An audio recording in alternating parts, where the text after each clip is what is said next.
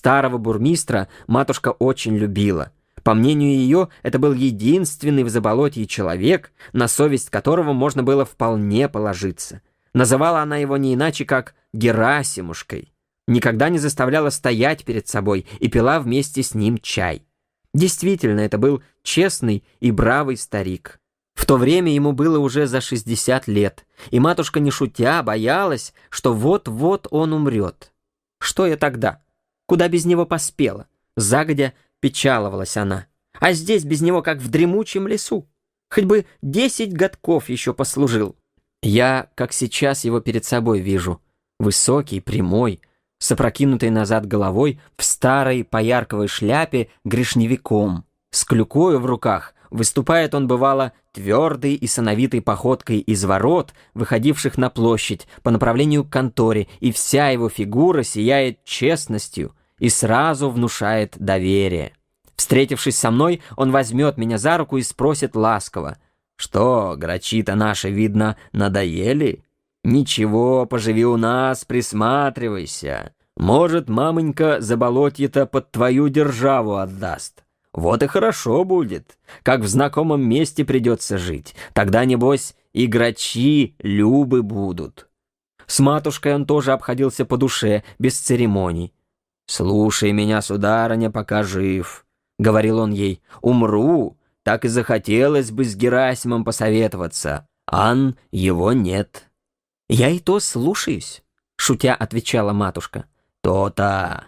Я дурного не посоветую. Вот в Поздеевой пустоши клочок-то, об котором на Меднисе я говорил, в старину он наш был, а теперь им графские крестьяне уж десять лет владеют, а земля там хорошая.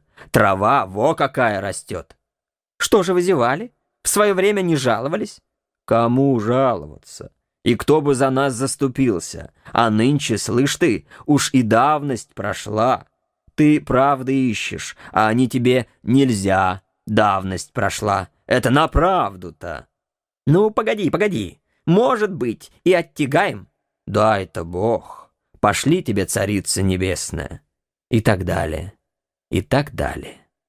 Разговоры подобного рода возобновлялись часто и по поводу ни одной Поздеевки, но всегда келейно, чтобы не вынести из избы ссору и не обнаружить матушкиных замыслов.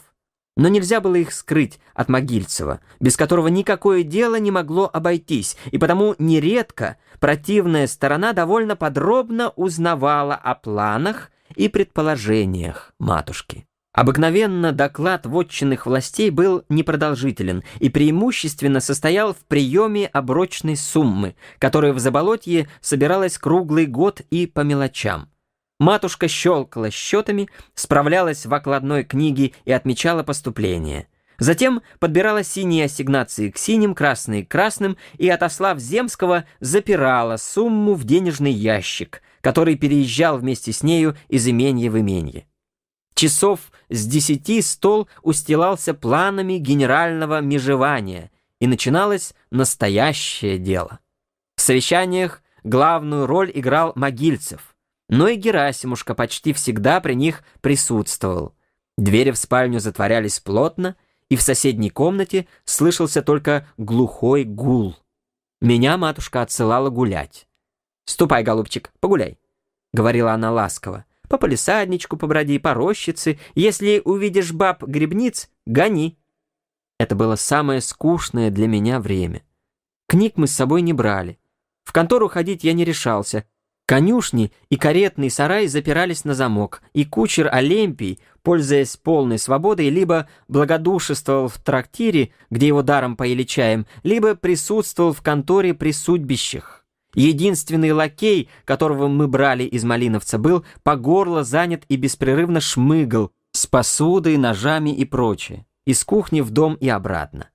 Я бродил без цели и под конец начинал чувствовать голод, потому что и здесь, как в Малиновце, до обеда есть не давали. В Малиновце я тайком забрался бы в кухню или на погреб, и там чем-нибудь раздобылся бы, но здешний повар был мне незнаком, и просить было совестно. Одним словом, праздность одолевала меня и располагала к нездоровым мечтам.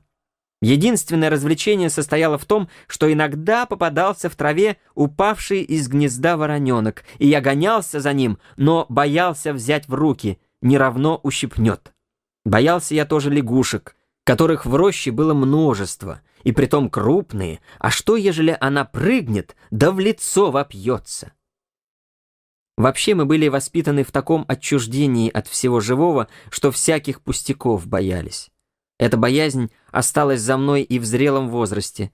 Мышь, лягушка, ящерица и до сих пор одним своим видом производят на мои нервы довольно сильное раздражение.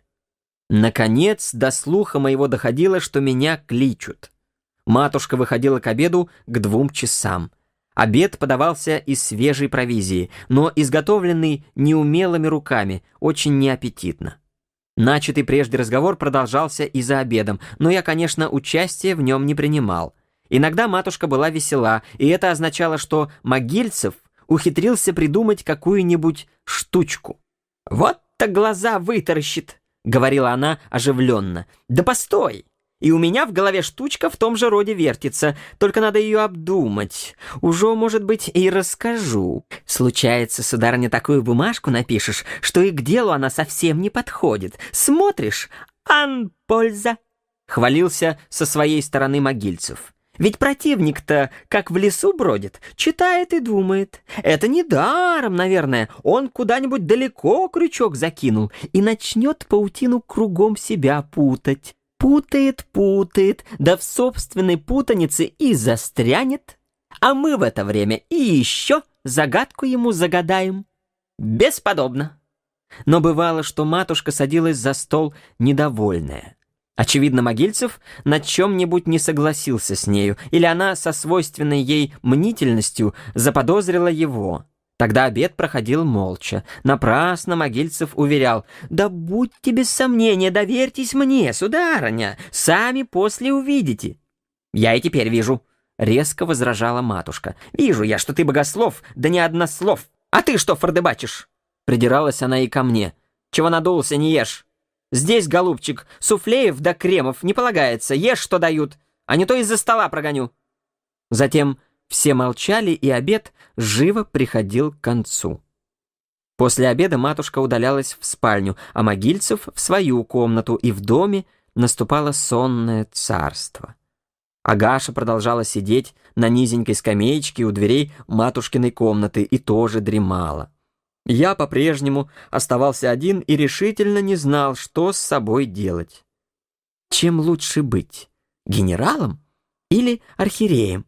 Мелькало у меня в голове. Но вопрос этот уже бесчисленное множество раз разрешался мною то в том, то в другом смысле, а потом и он перестал интересовать. Скука, скука, скука. Во сто раз веселее вон там сельским мальчишкам, которые играют в бабки среди опустелой площади, не зная, что значит на свете одиночество.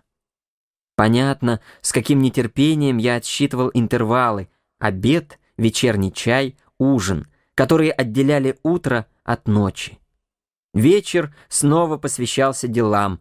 Около вечернего чая являлся повар за приказаниями насчет завтрашнего обеда. Но матушка, зная, что в заболотье она в кулинарном отношении зависит от случайности, неизменно давала один и тот же ответ.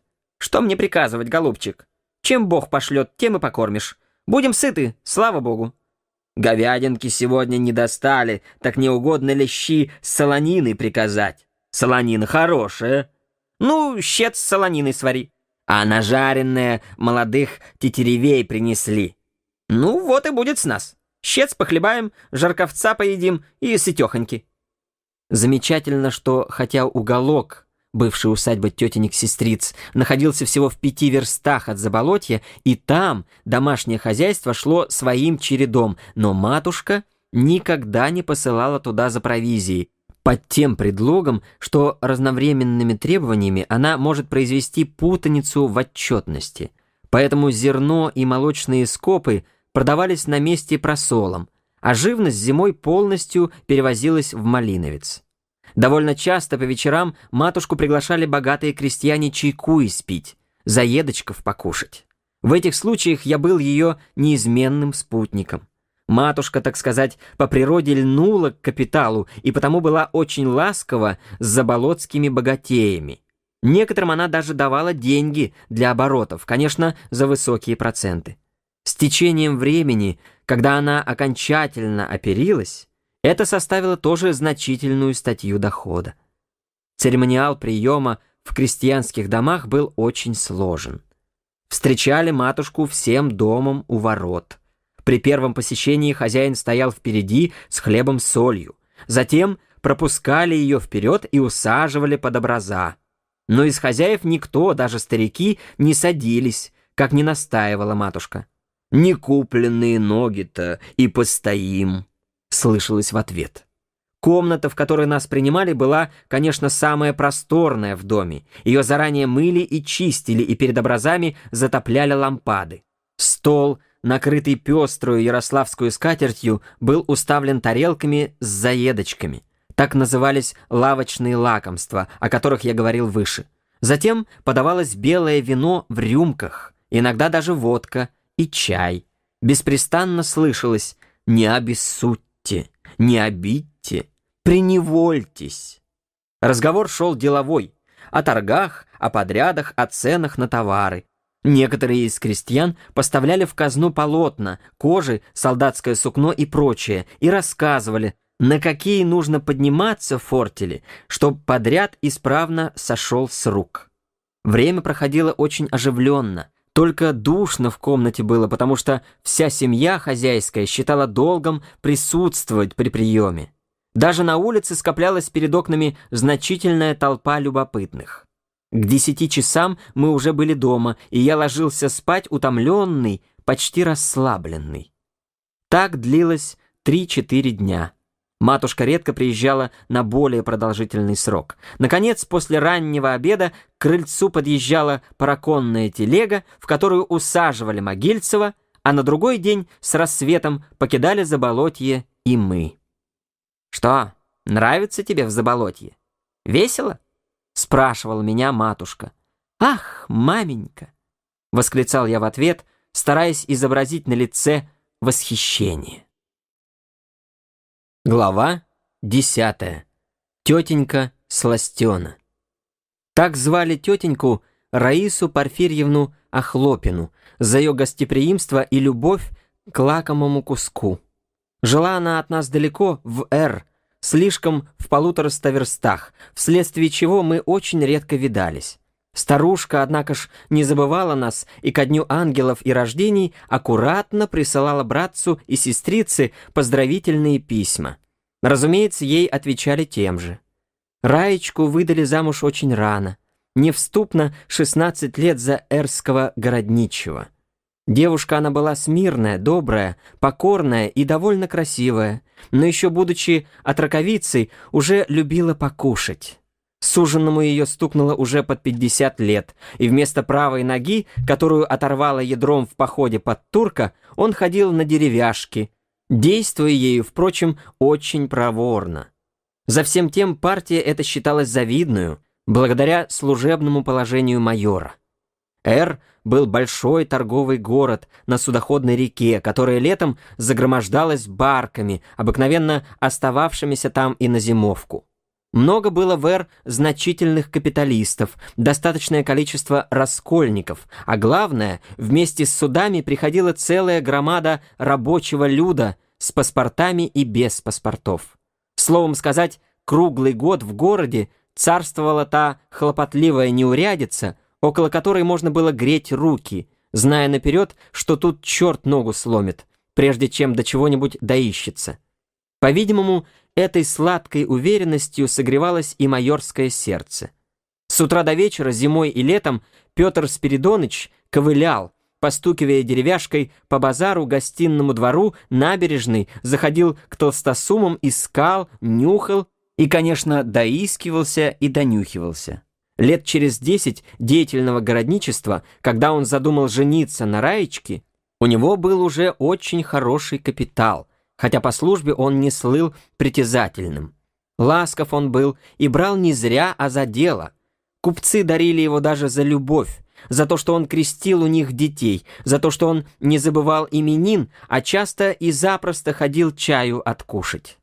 Каждомесячно посылали ему положение, не за страх, а за совесть, и ежели встречалась нужда, то за нее дарили особо. Но не по условию, а столько, сколько Бог на душу положит, чтобы не обидно было. И он никогда не имел повода обижаться и даже убедился, что ласка действует гораздо сильнее, нежели грубое вымогательство. Только с рабочим людом он обходился несколько проще. Ну, да ведь на то он и рабочий люд, чтобы с ним недолго разговаривать. Есть пачпорт, вот тебе такса, вынимай четвертак. Нет пачпорта, плати целковый рубль, а не то и острог недалеко. И опять-таки без вымогательства, а по правилу. Лет через двадцать после женитьбы он умер, оплакиваемый гражданами, оставив жене значительный капитал. Под конец его считали в четырехстах тысячах ассигнациями и дочку пяти лет. Раиса Порфирьевна за ничтожную сумму купила на выгоне десятин десять земли возле самой городской черты и устроилась там – Выстроила просторный дом, развела огород и фруктовый сад, наполнила холостые постройки домашним скотом и всякой птицей и зажила, как в деревне. Усадьба была почти идеальная, потому что соединяла сельские удобства с городскими. Базар под руками, церквей не перечесть, знакомых сколько угодно. А когда Леночка начала подрастать, то и в учителях недостатка не было. Откормив Леночку в меру пышной русской красавицы, она берегла ее дома до 17 лет, и тогда только решила выдать замуж за поручика Красавина, человека смирного и тоже достаточного. Но молодых от себя не отпустила, а поселила вместе с собой. Всем было там хорошо.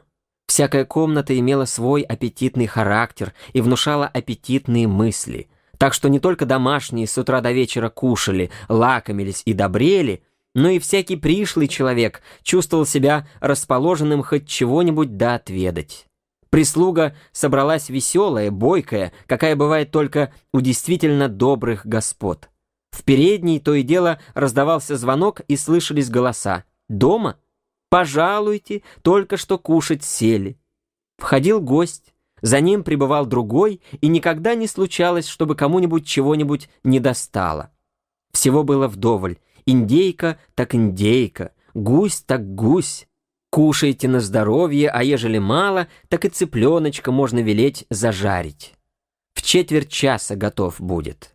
Не то что в Малиновце, где один гусиный полоток на всю семью мелкими кусочками изрежут, да еще норовят, как бы и на другой день осталось. Но через год случилось несчастье. Леночка умерла родами, оставив на руках пятидесятилетней матери новорожденную дочь Сашеньку. А недолго спустя после смерти жены скончался и поручик Красавин. Это было великое горе. И тетенька долгое время не осушала глаз.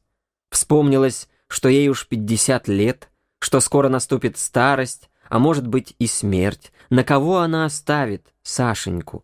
Правда, что она до сих пор не знала ни малейшей хворости, но ведь Бог в смерти и животе волен. Здорово-здорово и вдруг больна. Шея-то у нее вон какая короткая. Долго ли до греха? Списывалась была она с сестрицей Ольгой Порфирьевной, приглашала ее к себе на житье, но, во-первых, Ольга Порфирьевна была еще старше ее, во-вторых, она в то время хозяйствовала в Малиновце и, главное, никак не соглашалась оставить сестрицу Машу. А жить с Марьей Порфирьевной тетенька не желала, зная ее проказливость и чудачество благодаря которым ее благоустроенный дом мог бы в один месяц перевернуться вверх дном. Других сестер Раиса Порфирьевна тоже не жаловала, да и разбрелись они по дальним губерниям, так что и не отыщешь, пожалуй. Что же касается домужниной родни, то ее хоть и много было, но покойный майор никогда не жил с нею в ладах, и даже умирая, предостерегал от нее жену. «Смотри, после моей смерти братцы, пожалуй, наедут, — говорил он, — «услуги предлагать будут, так ты их от себя гони».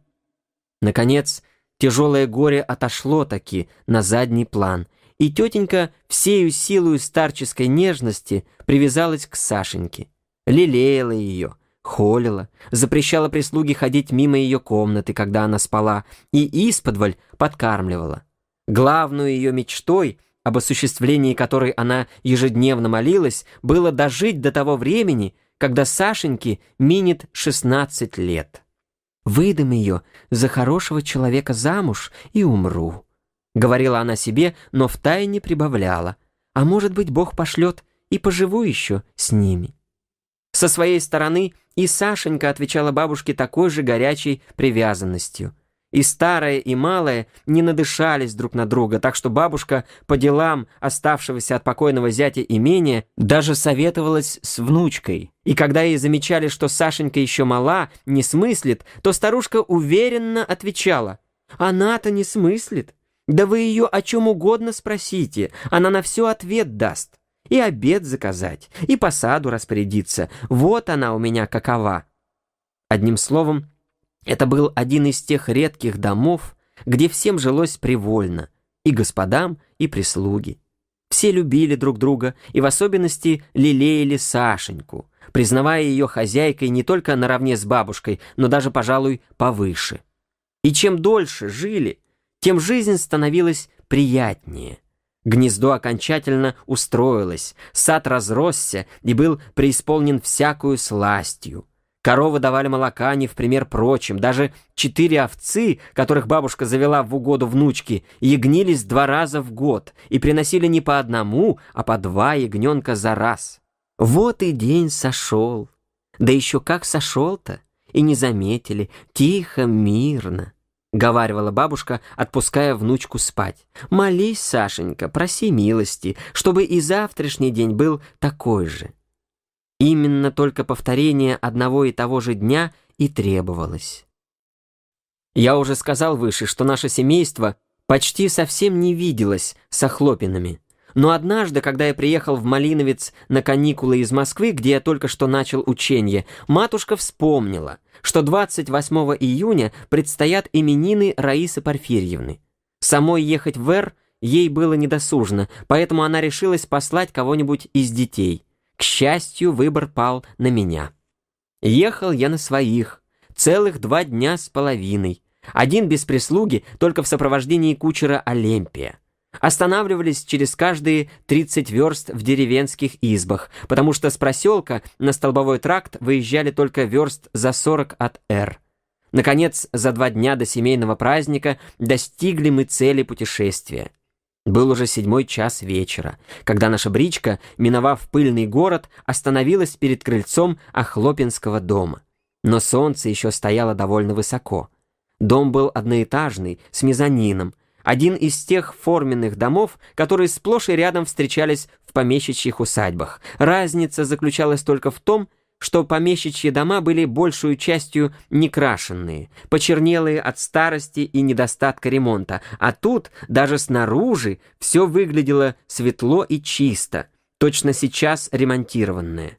С одной стороны дома расположены были хозяйственные постройки, с другой из-за выкрашенного тына выглядывал сад, кругом обсаженный липами, которые начинали уже зацветать. В воздухе чувствовался наступающий вечер с его прохладой. Липа далеко распространяла сладкое благоухание. Меня сразу обняло чувство отрады и покоя. Особливо после продолжительного пути и душного города, который только что обдал нас вонью и пылью. Нас встретила молодая горничная, никогда меня не видавшая, но как будто почуявшая, что я здесь буду желанным гостем. «Пожалуйте, пожалуйте!» Звонко приглашала она. «Они в баньку ушли, сейчас воротятся, а потом чай будут кушать. Как об вас доложить?» Я назвал себя. «Ах ты, господи, затрапезные! А барня точно чуяли, еще давеча утром только и говорили, вот кабы братец Василий Порфирьевич вспомнил. Пожалуйте, пожалуйте, сейчас придут, сейчас. Она живо скрылась, сдав меня на руки старику-слуге, который, узнав, что приехал молодой затрапезный, тоже чему-то обрадовался и заспешил. «Пожалуйте, пожалуйте», — говорил он, — «тетенька еще давеча словно чуяли, вот, мол, кабы братец Василий Порфирьевич об дне ангела моего вспомнил». Он провел меня через длинную в четыре окна залу в гостиную и затем в небольшую столовую, где другая горничная накрывала стол для чая и тоже обрадовалась и подтвердила, что сердце тетеньки чуяло. Не прошло и десяти минут, как я уже стоял лицом к лицу с тетенькой и кузиной. Тетенька толстенькая, небольшого роста старушка еще бодро несла свой седьмой десяток лет. Лицо ее круглое, пухлое, щеками, покрытыми старческим румянцем, лоснилось после бани. Глаза порядочно-таки заплыли, но еще живо светились в своих щелочках. Губы сочные и розовые улыбались, на подбородке играла ямочка, зубы были все целы. На голове ее был белый старушечий чепчик, несколько влажный после мытья. На плечах свободно висел темненький шерстяной капот, без всякого намека на талию. Была ли она когда-нибудь красива, этого нельзя было угадать, но во всяком случае и теперь смотреть на нее было очень приятно. Сашенька была в полном смысле двенадцатилетняя русская красотка. Коли хотите, она напоминала собой бабушку, но так как напоминает развертывающаяся розовая распуколка свою соседку, облетевшую розу. Белое, с чуть-чуть заметную желтизною, как у густых сливок лицо, румянец во всю щеку, алые губы, ямочка посреди подбородка, большие черные глаза, густая прядь черных волос на голове — все обещало, что в недалеком будущем она развернется в настоящую красавицу. Как и у бабушки, на голове ее был чепчик, несколько, впрочем, пофасонистее, а одета она была в такой же темный шерстяной капот, без талии. «Не каша», — угадывала тетенька, пристально вглядываясь в меня. «Он самый-с». «Ах, милый, ах, родной, да какой же ты большой!» — восклицала она, обнимая меня своими коротенькими руками. «Да никак, ты уж в ученье. Что на тебе мундирчик надет? А вот и Сашенька моя. Ишь ведь старушкой оделась, а все от того, что уж очень навстречу спешила. Поцелуйтесь, родные, племянница ведь она твоя. Поиграйте вместе, побегайте уже, дядюшка с племянницей. Мы поцеловались, и мне показалось даже, что Сашенька сделала Книксон. «Ах, дяденька, мне так давно хотелось познакомиться с вами», — сказала она. «И какой на вас мундирчик славный!» «Как же! Дам я ему у тетки родной в мундире ходить!» — подхватила тетенька. «Уже по саду бегать будете, в земле вывалитесь. На что мундирчик похож будет? Вот я тебе коцевейку старую дам, и ходи в ней на здоровье. А в праздник к обедне, коли захочешь, во всем парате в церковь поедешь». Мне шел тогда двенадцатый год. Это самый несносный возраст в детстве — тот возраст, когда мальчик начинает воображать себя взрослым. Он становится очень чуток ко всякой шутке, будь она самая безобидная, старается говорить басом, щегольнуть, неохотно принимает участие в играх, серьезничает, надувается. Вообще, как говорится, кабенится. Кабенился и я.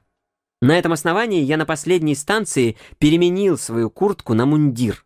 На этом же основании двухкратное упоминание о мундире как будто я им хвастаюсь. И в особенности обещание заменить его коцевейкой задели меня за живое. «Я своим мундиром горжусь», — ответил я, но, вероятно, выражение моего лица было при этом настолько глупо, что тетенька угадала нанесенную мне обиду и расхохоталась.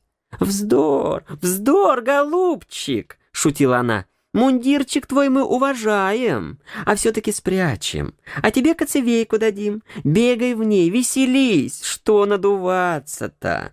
Да, вот еще что. Не хочешь ли в баньку сходить с дорожки? Мы только что отмылись. Ах, хорошо в баньке. Старуха Акуля живо тебя вымоет, а мы с чаем подождем. Сходите, дяденька, в баньку. Со своей стороны умильным голоском упрашивала меня Сашенька. Это была вторая обида. Позволить себя, взрослого юношу, мыть женщине — это уж ни на что не похоже. «Покорно благодарю, тетушка. Я в баню идти не желаю», — сказал я холодно и даже с примесью годливости в голосе. Ах, да ты верно старой акуле застыдился. Так ведь ей, голубчик, за семьдесят. И мастерица уж она мыть. Еще папеньку твоего мывала, когда в Малиновце жила. Вздор, сударь, вздор. Иди-ка в баньку и мойся. В чужой монастырь со своим уставом не ходят. Настюша, скажи Акулине, да проведи его в баню. Словом сказать, меня и в баньке вымыли, и в тот же вечер облачили в коцевейку. «Вот и прекрасно! И свободно тебе, и не простудишься после баньки!» — воскликнула тетенька, увидев меня в новом костюме. «Кушай-ка чай на здоровье, а потом клубнички со сливочками поедим. Нет худа без добра, покуда ты мылся, а мы и ягодок успели набрать. Мало их еще, только что поспевать начали. Мы сами в первый раз едим». Чай был вкусный, сдобные булки удивительно вкусные, сливки еще того вкуснее. Я убирал за обе щеки, а тетенька, смотря на меня, тихо радовалась. Затем пришла очередь и для клубники. Тетенька разделила набранное на две части, мне и Сашеньке, а себе взяла только одну ягодку. «Разговеюсь и будет с меня. В другой раз я, пожалуй, и побольше вас съем», — молвила она. Чай кончился к восьми часам. Солнце было уж на исходе. Мы хотели идти в сад, но тетенька отсоветовала. Не равно роса будет. После бани и простудиться не в редкость. Лучше сядем, да на солнышко посмотрим. Чисто ли оно, батюшка сядет. Солнце садилось великолепно. Наполовину его уже не было видно, и на краю запада разлилась широкая золотая полоса. Небо было совсем чистое, синее. Только немногие облака, легкие и перистые, плыли в разброд, тоже пронизанные золотом. Тетенька сидела в креслах прямо против исчезающего светила, крестилась и старческим голоском напевала «Свете тихий». «Кабы не Сашенька, кажется бы...» — молвила она, но, не докончив, продолжала. «Хороший день будет завтра, Ведренный. Косить уж около дворов начали. Работа ведрышко спорее пойдет. Что говорить? Потрудятся мужички, умаются, день-то деньской косою махавши, да потом и порадуются, что из ихнего отягощения, по крайности, хоть прок вышел. Травы нынче отличные, яровые тоже хорошо уродились, и сенца, и соломки всего вдоволь будет. Мужичок-то и вздохнет. Вот мы и не сеем, и не жнем, а нам хорошо живется, пусть и трудящимся будет хорошо. В десять часов подали ужин, и в заключение на столе опять явилось блюдо клубники. «Это еще что?» — изумилась тетенька. «Ведь таким манером вы меня в праздник без ягод оставите. Приедут гости, и подчивать нечем будет». Это, сударыня, Иван Михайлович прислали. Ах, кум, дорогой, все-то он так, сосед это наш, обратилась тетенька ко мне.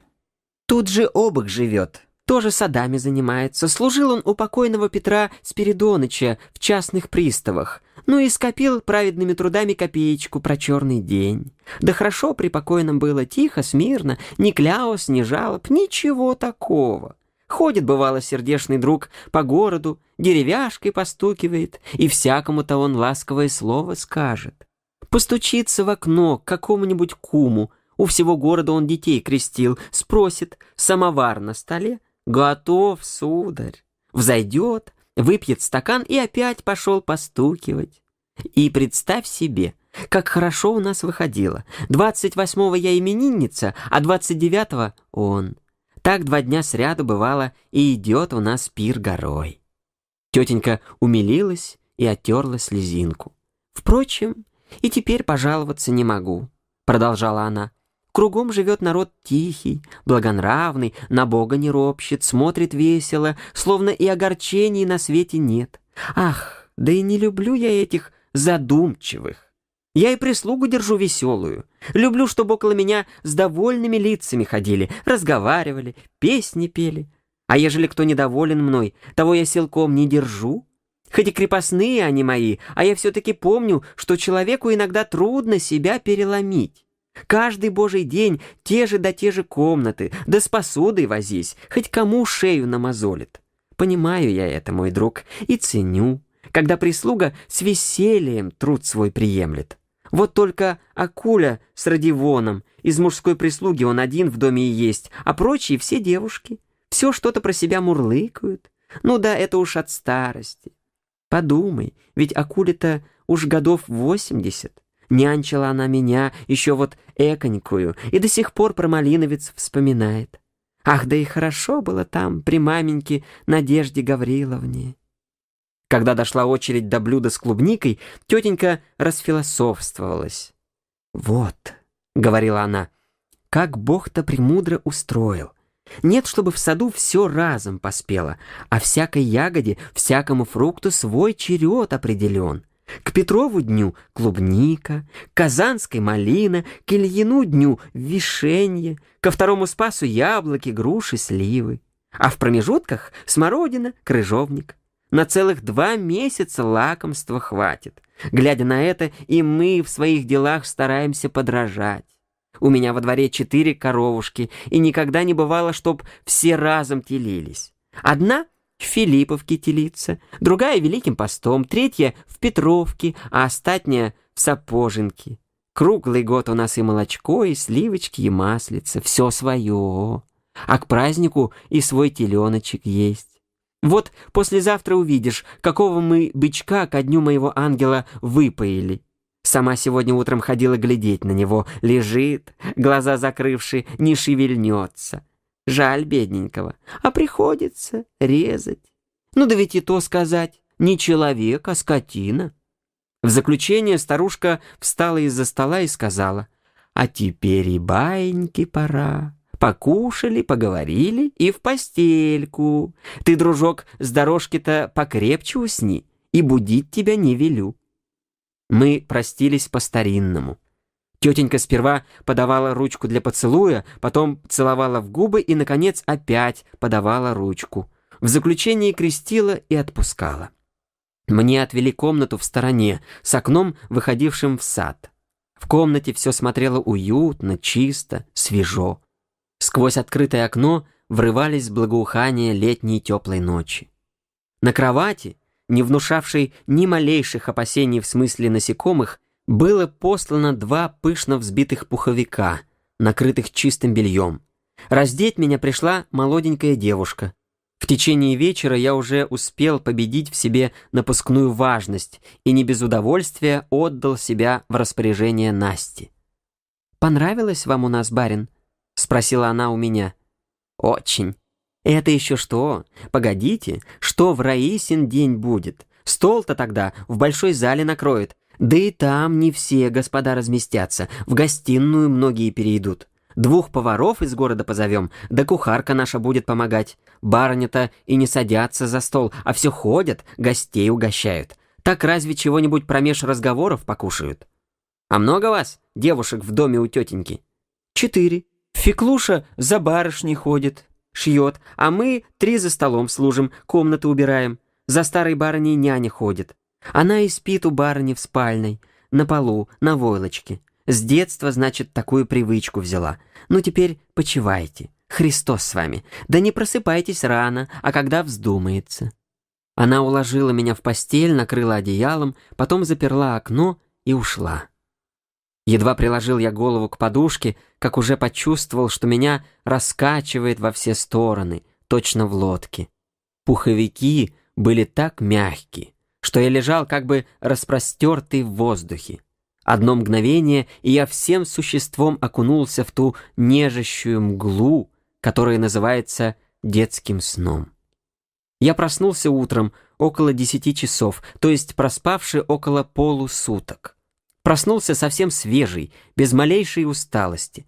Настя, как оказалось, уже неоднократно прислушивалась у дверей и пришла как раз вовремя, чтобы подать мне одеться и умыться.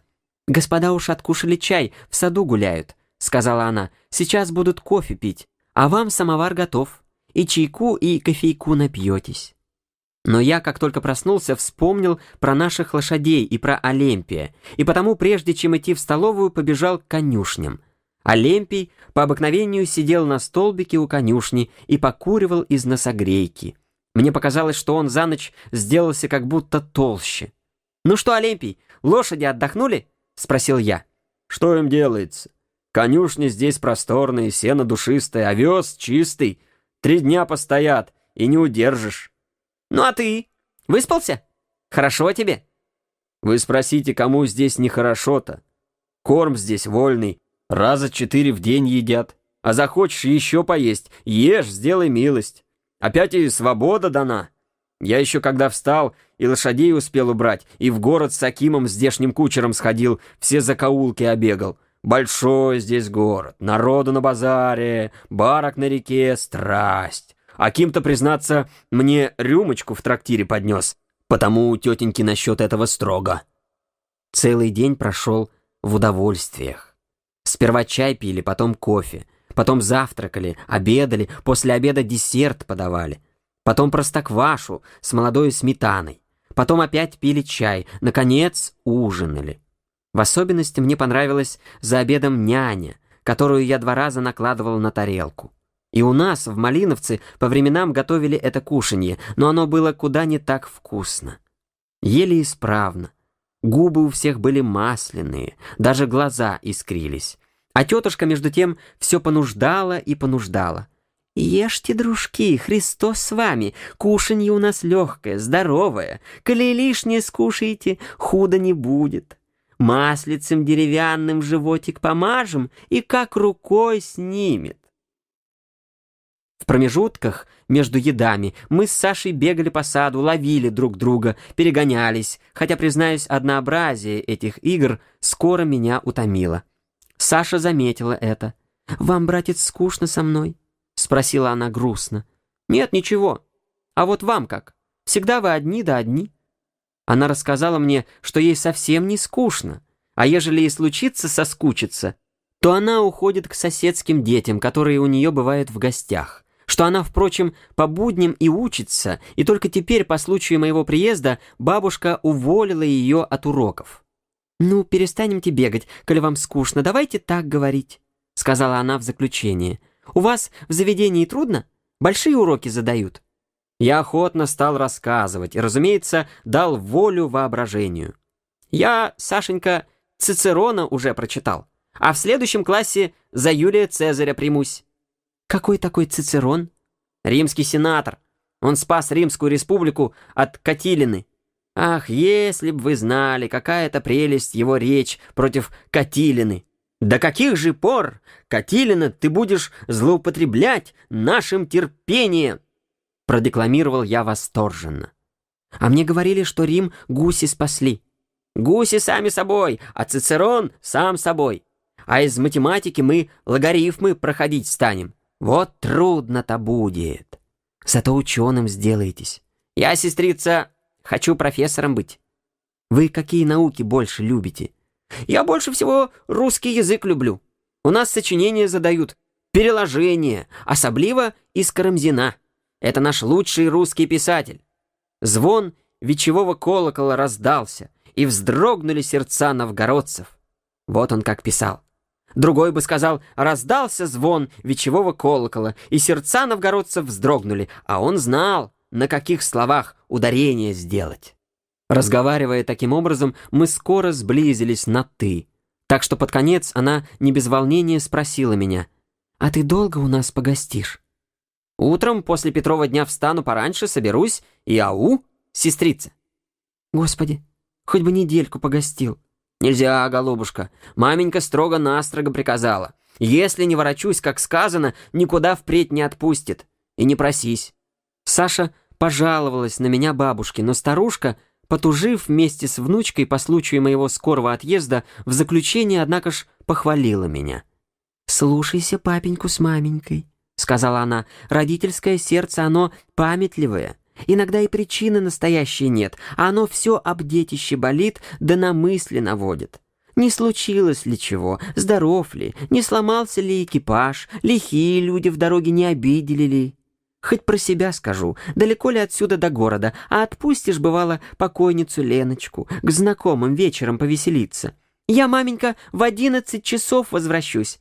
А я уж с десяти часов сяду у окна, да и сижу.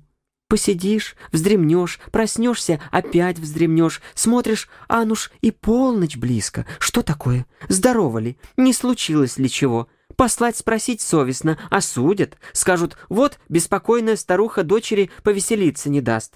Да до часу, до двух и промаячнешься. Так-то вот. Нет уж, голубчик, поезжай.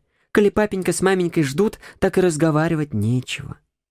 Вечером, конечно, служили всеночную и наполнили дом запахом ладана. Тетенька напоила чаем и накормила Причт и нас. Но сама не пила, не ела и сидела сосредоточенная, готовясь к наступающему празднику. Даже говорить избегала, а только изредка перекидывалась коротенькими фразами. Горничные тоже вели себя степенно, ступали тихо, говорили шепотом. Тотчас после ухода Причта меня уложили спать и дом раньше обыкновенного затих. На другой день с восьми часов мы отправились к обедне в ближайшую городскую церковь и, разумеется, приехали к часам. По возвращении домой началось именинное торжество, на котором присутствовали именитейшие лица города. Погода была отличная, и именинный обед состоялся в саду. Все шло как по маслу пили и ели вдоволь, а теленок, о котором меня заранее предупреждала тетенька, оказался в полном смысле слова изумительным. Я не стану описывать остальное время, проведенное у тетеньки, но помню, что мне ужасно не хотелось ехать. На утро после Петрова дня меня собрали, снабдили всякого рода съестным и гостинцами, благословили и отправили. Приехавший в Малиновец, я подробно рассказывал братьям. Степа уже перешел в последний класс, а Гриша тоже выдержал экзамен с отличием. О разливанном море, в котором я купался четыре дня и роздал им привезенные гостинцы. «А мы, брат, здесь полотками питались», — грустно молвил Степа. «Да, впрочем, вчера последний прикончили. Конец полоткам». После этого я уже не видал тетеньки Раисы Порфирьевны но она жила еще долго. Выкормив Сашеньку в меру взрослой девицы, выдала ее замуж за хорошего человека, но не отпустила от себя, а приняла зятя в дом. Таким образом, мечты ее осуществились вполне. Были ли в ее жизни горести, кроме тех, которые временно причинила смерть ее мужа и дочери, я не знаю. Во всяком случае, старость ее можно было уподобить тихому сиянию вечерней зари, когда солнце уже окончательно скрылось за пределы горизонта, и на западе светится чуть-чуть видный отблеск его лучей.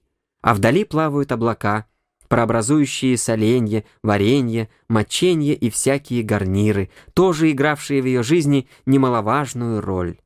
Прозвище «Сластены» осталось за ней до конца. Я не раз впоследствии проезжал мимо Р, но как-то всегда забывал заглянуть во Хлопинскую усадьбу. Слышал, однако, что усадьба стоит и поныне в полной неприкосновенности, как при жизни старушки, только за садовым тыном уже не так тихо, как во времена она, а слышится немолчное щебетание молодых и свежих голосов. Это щебечут внуки и внучки Сашеньки.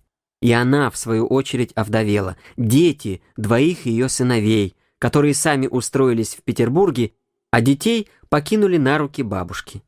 Один из этих сыновей состоит на службе, идет ходка и ко всякому празднику чего-нибудь ждет. Другой пока еще либеральничает, но тоже начинает косить глазами направо и налево, так что не мудрено, что не в долге он начнет томиться с приближением праздников. Сашенька унаследовала от бабушки роль баловницы, и сама кушает, и деточек прикармливает. Всем она приготовила обеспеченный кусок и живет среди своих птенчиков безболезненно, мирно и немало не тяготясь шестидесятилетнюю старостью, которая совершенно незаметно, без малейших предостережений, подкралась и к ней. Помнит ли она обо мне, я не думаю. По крайней мере, сыновья ее не сочли нужным познакомиться со мной, да и не мудрено, ведь я прихожусь им четвероюродным дедушкой — а в этой степени родства самая память об узах невольно исчезает. При том же оба они вполне проникли в суть современной жизни. Один — тайный советник, другой хоть и опоздал, но тоже на хорошей дороге стоит. А я ни во что не проник. Живу словно в Муромском лесу и чувствую, как постепенно одно за другим падают звенья, которые связывали меня с жизнью. Так, писачка. О, писачки российские! С каждым годом вы плодитесь и множитесь, и наполняете землю отечественную стихами и прозою. Но когда же вы в меру человеческого возраста вырастете? Глава одиннадцатая. Братец Федос.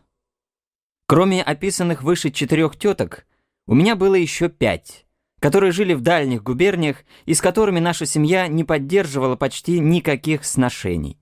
С сыном одной из них, Поликсены Порфирьевны, выданной замуж в Оренбургскую губернию за башкирца Половникова, я познакомился довольно оригинальным образом. Однажды, это было в конце октября, глубокою осенью, семья наша сидела за вечерним чаем, как из девичьей опрометью прибежала девушка и доложила матушке. «Барыня, вас мужчина в девичьей спрашивает». «Какой еще мужчина?» «Не знаю-с. Доложи, — говорит, — что Федос пришел». «Пропасти на вас бестолковых нет. Ступай спроси, кто, зачем?» Девушка побежала, но матушка, по обыкновению, не вытерпела, встала из-за стола и пошла вслед за нею. В девичьей, освещенный едва мерцающим светом сального огарка, сидел на ларе мужчина в дубленом полушубке. «Кто таков? Откуда? Зачем?» Бросила ему матушка и, обращаясь к сидевшим за прялками девушкам, прибавила. «Да снимите же со свечки! Не видать ничего!» Мужчина встал. Это был молодой человек лет двадцати пяти, среднего роста, здоровый, плотный, лицо широкое, с выдающимися скулами. Голова острижена в скобку, волоса обхватывал черный ремень. От сапогов вся девичья провоняла ворванью. Федос Половников, Василия Порфирыча племянник, Поликсены Порфирьевны сын. «Пачпорт!» Федос порылся за пазухой и подал бумагу. В бумаге значилось, что предъявитель всего дворянин Оренбургской губернии Федос Николаев Половников и прочее. Подписана она была Белебеевским уездным предводителем дворянства. «А я почем знаю?» — крикнула матушка, прочитав бумагу. «На лбу-то у тебя не написано, что ты племянник. Может быть, пачпорт-то у тебя фальшивый? Может, ты беглый солдат? Убил кого-нибудь, а пачпорт украл?» «Никак нет. Я Федос Николаев Половников, Василий Порфирыча племянник. Вернос». «А зачем бы ты сюда пожаловал? Позволь тебя спросить. Есть у тебя своя деревнюшка, и жил бы в ней с матерью со своей».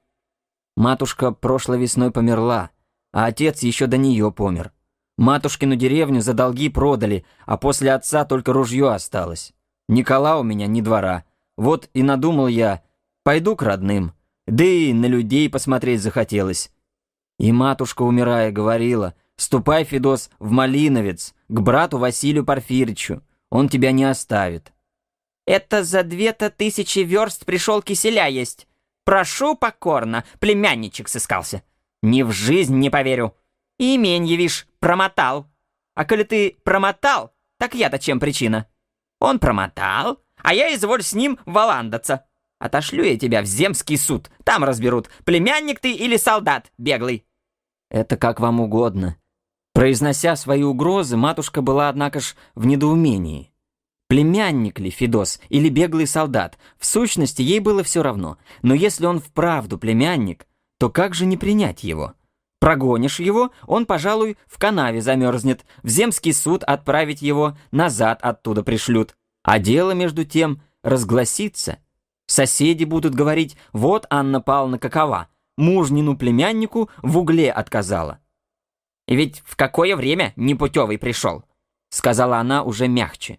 Две недели сряду дождик льет. Все дороги затопил, за сеном в поле проехать нельзя, а он шлепает да шлепает по грязи. И хоть бы написал, предупредил. Ну и скидывай полушубок-то, сиди здесь, покуда я муженьку не отрапортую. Но когда она возвратилась в столовую, сердце у нее опять раскипелось. «С племянничком поздравляю!» — обратилась она к отцу. «Поликсена Порфирьевны, сынок, Федос Николаевич. Нечего сказать, наплодила таки покойница, свекровушка Надежда Гавриловна, царство небесное, родственничков. Отец, который при всякой неожиданности всегда терялся, пришел при этом известии еще в большее раздражение, нежели матушка. «Какой еще Федос?» — кричал он. «Гнать его отсюда! Гнать! Никакого Федоса у меня в родне нет! Не племянник он, а беглый солдат! Гоните его!» «Постой, погоди!» Опять смягчилась матушка. «Криком делу не поможешь. А надо его чередом расспросить, как и что. Позови-ка его сюда!» Приказала она лакею. Через минуту в столовую вошел белокурый малый, в белой рубашке на выпуск, грубого холста и сильно заношенный, в штанах из полосатой пестреди, засунутых в сапоги. Он был подпоясан тоненьким шнурком, на котором висел роговой гребень. С приходом его в комнате распространился отвратительный запах ворвани. «Сними, сними сапожище-то! Ишь, навонял!» — крикнул на него отец. Федос безмолвно вышел и возвратился уже босой. Он встал у двери и, казалось, покорно ждал, куда его определят. «Ну-ка, покажи опять паспорт. Надо приметы сверить», — начала матушка. Федос сунул руку в карман и подал бумагу. Матушка читала вслух. «Рост два аршина пять вершков. Кажется, так. Лицо чистое. Так. Глаза голубые, волосы на голове белокурые. Усы и бороду бреет, нос и рот обыкновенные. Особая примета на груди, возле левого соска родимое пятно величиной с гривенник. «Конька, возьми свечу, посмотри». Лакей Конан прислуживавший за столом, подошел к Федосу со свечой, раздвинул прореху на рубашке и ответил. «Верно-с». «Ну, ежели верно, так значит, ты самый и есть. Однако ж этого мало.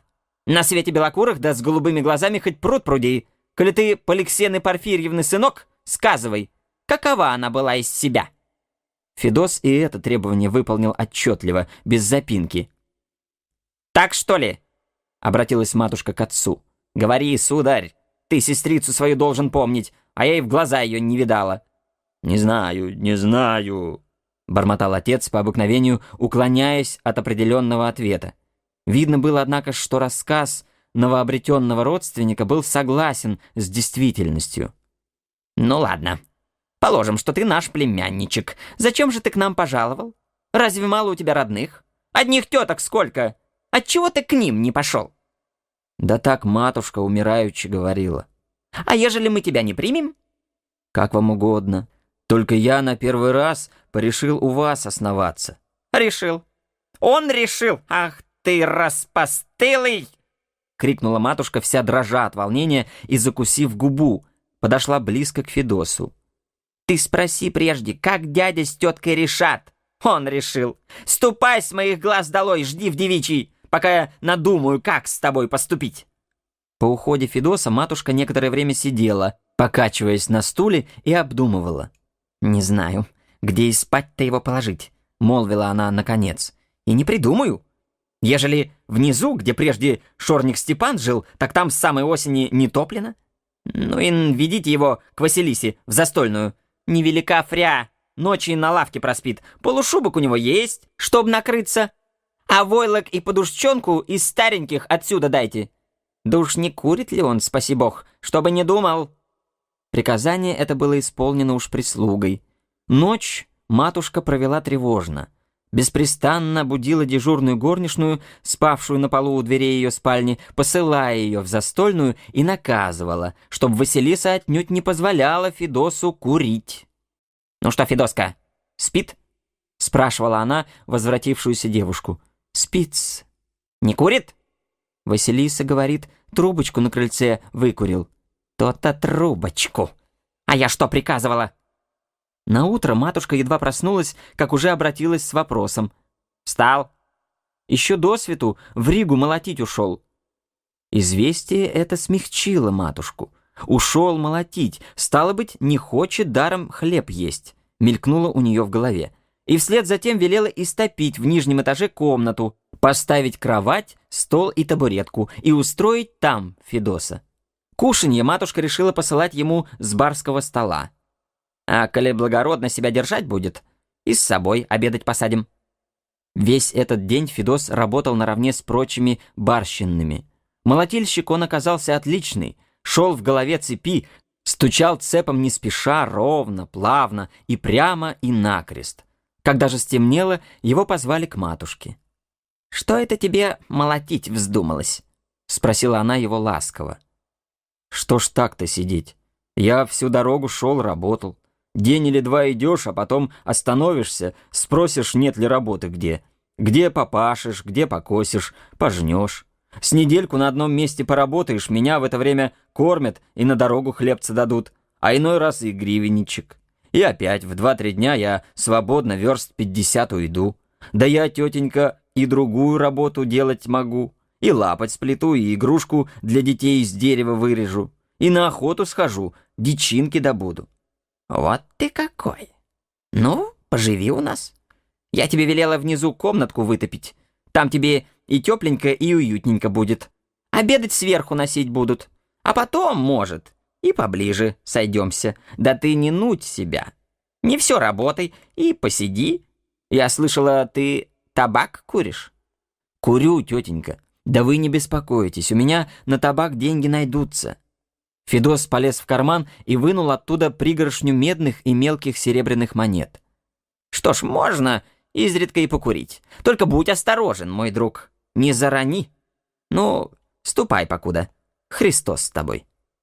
С тех пор Федос поселился внизу вместе с собакой Трезоркой, которую как-то необыкновенно быстро приучил к себе. Горничные со смехом рассказывали, что он с собакой из одной посудины и пьет, и ест, что он ее в самое рыло целует, по носку носить выучил и так далее. И накурены же у него табачищем в коморке, не продохнешь. Даже трезорка чихает, — говорили они, — а нагажена, напакощена страсть. Со своей стороны он на помещение не жаловался, а только пенял на еду. «Скажите, тетеньки», — поручал он горничным, — «мне бы хлебца да щец побольше, а разносолов не надобно».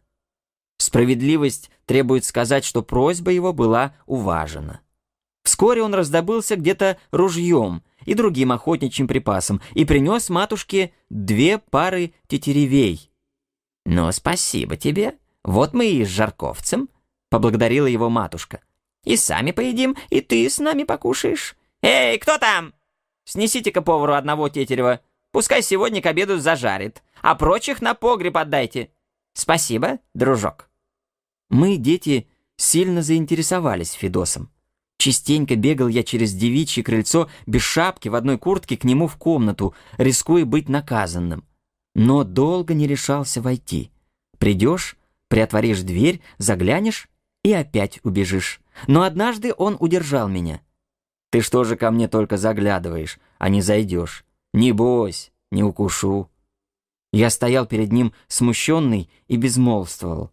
«Что встал? Зайди!» — пригласил он. «Посмотри, какого я коня тебе борзого вырезал. Хоть сто верст на нем скачи, не упарится». Он показал мне деревянного конька грубой работы, у которого под животом вырезано было четырехугольное отверстие, и по сторонам его фигурные столбики, долженствующие изображать ноги. Потом позвал трезорку и стал проделывать с ним фокусы. «Шерш!» — крикнул он, кидая в угол корку хлеба. Трезорка кинулся со всех ног, но, достигнув цели, не взял корки в зубы, а остановился как вкопанный и поднял ногу. Это он стойку делает. Хоть два часа простоит, не двинется. «Пиль, апорт!» — снова крикнул он. Трезорка схватил корку и принес ее Федосу. «Теперь давай ее сюда», — сказал Федос, отнимая корку и кладя ее Трезорке на нос. «Слушай команду. Ас, буки, глаголь, добро».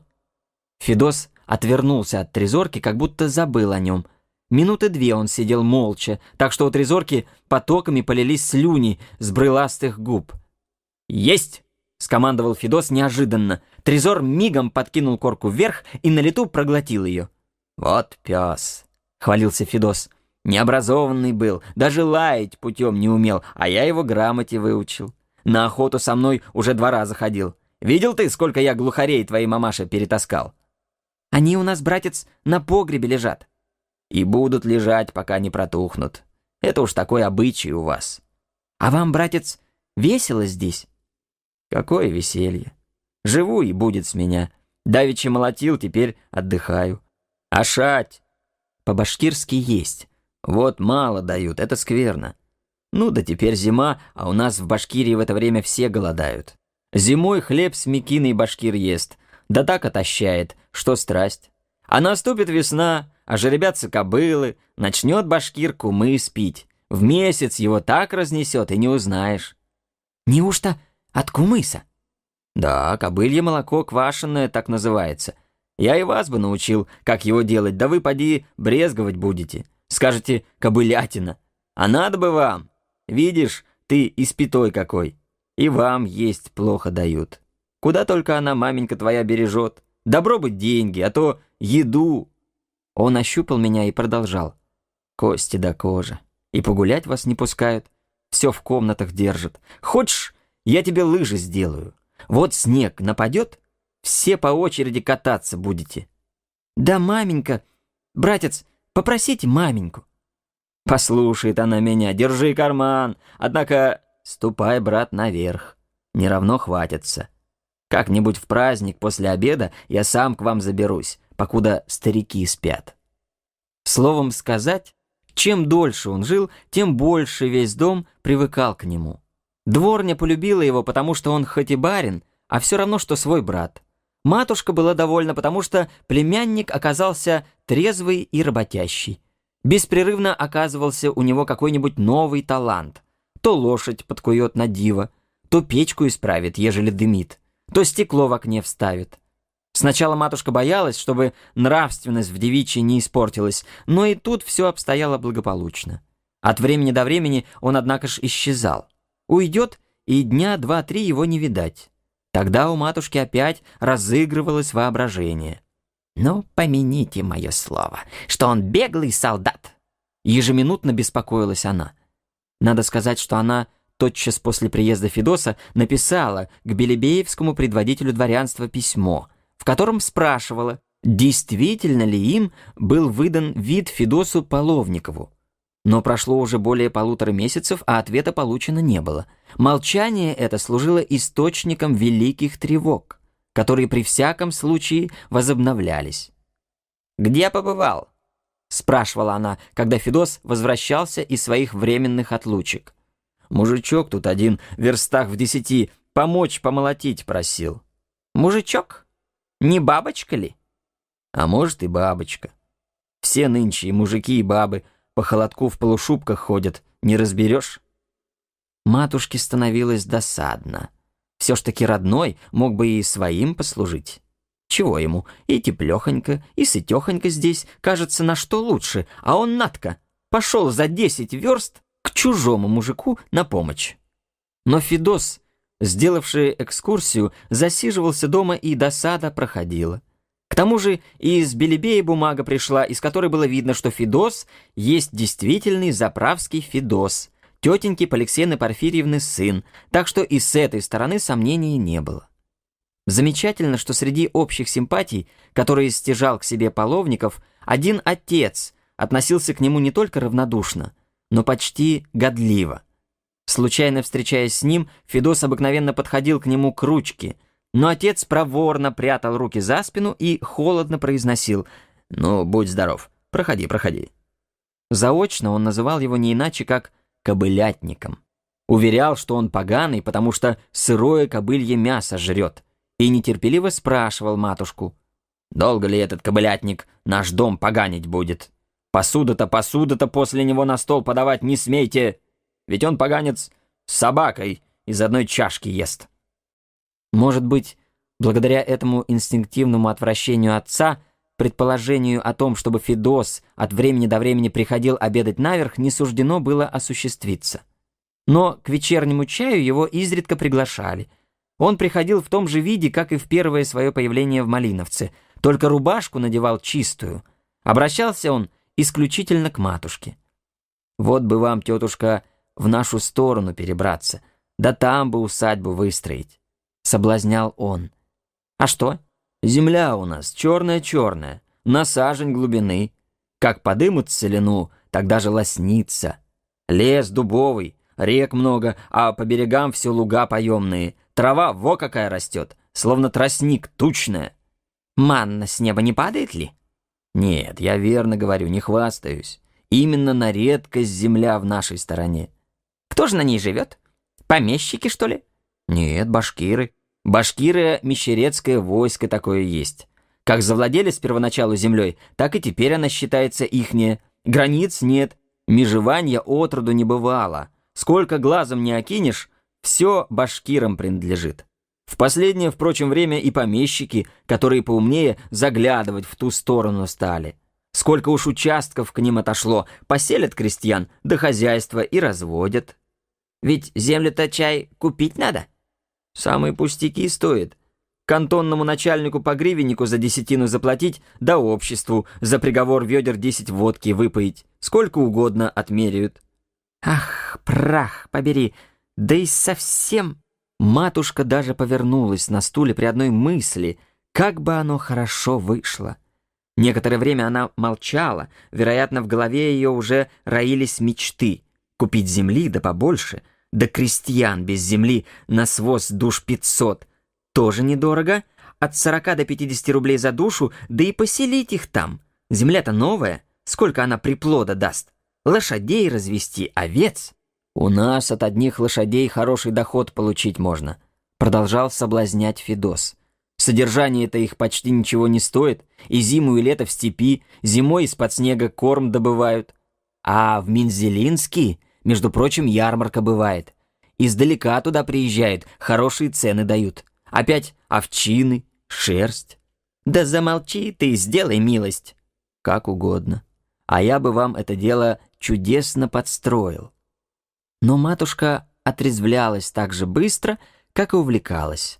Мечты рассеялись, и через несколько минут она уже всецело принадлежала действительности. «Нет, голубчик», — сказала она, — «нам от своего места бежать не приходится. Там дело наладишь, здесь в упадок придешь, здесь будешь хозяйствовать, там толку не добьешься. Нет ничего хуже, как заглазно распоряжаться, а переезжать с места на место этакую махинищу верст и денег не напасешься. Однако, во всяком случае, рассказ Федоса настолько заинтересовал матушку, что она и потом, при всяком новом свидании с ним говорила. «А ну-ка, расскажи про сторону про свою. Расскажи!» Повторяю, Федос настолько пришелся по нраву матушке, что она ему даже суконный казакин и шаровары приказала сшить. «Нехорошо все в рубашке ходить. Вот и тело у тебя через прореху видно», — сказала она. Гости могут приехать. Осудят. Скажут, племянника родного в пасконной рубахе водят. А кроме того и в церковь в праздник выйти. Все же казакинчики лучше. Федос не противоречил и надел казакин, хотя и неохотно. Мне, впрочем, и самому показалось, что рубашка шла ему больше к лицу. «Скажи, Христа ради, зачем ты свое место бросил?» Добивалась иногда от него матушка. «Да так, и не у чего, да и не все же на одном месте сидеть. Захотелось и на людей посмотреть. Все же надо себя к одному какому-нибудь месту определить. Положим, теперь ты у нас приютился. Да ведь не станешь же ты здесь век вековать. Вот мы по зимам в Москве собираемся жить. Дом топить не будем, ставни заколотим. С кем ты тут останешься? Уйду. Да куда ты уйдешь? Непутевый ты человек. Паспорт у меня есть, Свет не клином сошелся. Уйду. Заладил одно, уйду да уйду. Пить есть надо? Вот о чем говорят. Найду. Без еды не останусь. В приказчике, что ли, нанялся бы? Ты сельские работы знаешь. Это нечего говорить. Положиться на тебя можно. Любой помещик с удовольствием возьмет. Не по рылу мне с помещиками вожжаться. Словом сказать, на все подобные вопросы Федос возражал загадочно — что приводило матушку в немалое смущение. Иногда ей представлялось, да не бунтовщик ли он? Хотя в то время не только о нигилистах, но и о чиновниках ведомства государственных имуществ, впоследствии их называли помещики эмиссарами Пугачева, не слышно было. «И не разберешь его? Что за человек такой?» — думалось ей. «Бродит без надобности, взял да и пошел. Разве между людьми так водится?»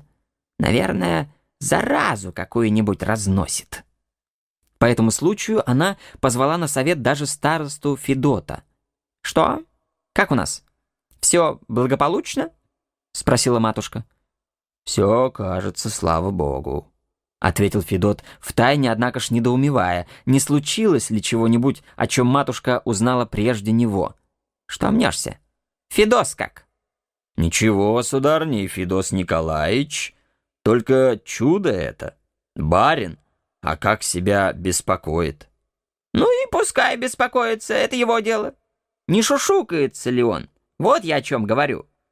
«С кем, сударыня, у нас шушукаться?» «Нет, слава богу, кажется, ничего». «То-то ничего. Ты у меня смотри. Ты первый будешь в ответе, ежели что случится». После этого совещания матушка окончательно успокоилась и становилась все более и более благосклонной к Федосу. Однажды даже предложила ему гривенничек. «Вот тебе гривенничек», — сказала она. «Это на табак. Когда свой выйдет, купи свеженького». Но Федос отказался. «Благодарю покорно», — ответил он. «Я на той неделе у мужичка три дня проработал, так он полтинник дал. Целый запас у меня теперь табаку, надолго станет». «Полтинник? Вот как? Ну и слава богу, что добрые люди не оставляют тебя». Матушка слегка обиделась. Ей показалось, что в словах Федоса заключается темный намек на ее скупость. «Полтинник. Это чтобы я полтинник ему дала. За что про что?» — думалось ей. «На вас, бродяг, не напасешься полтинников-то. Сыт, одет, чего еще нужно?»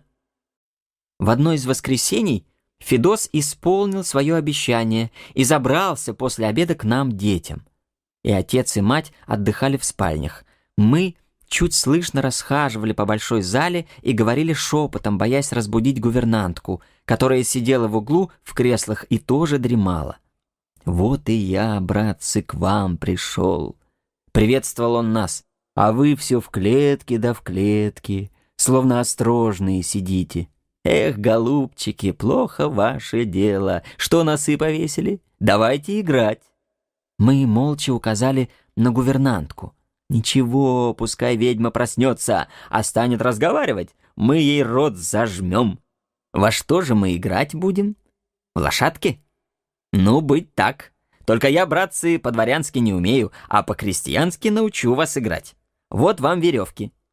Он вынул из кармана два пучка веревок и стал их развязывать.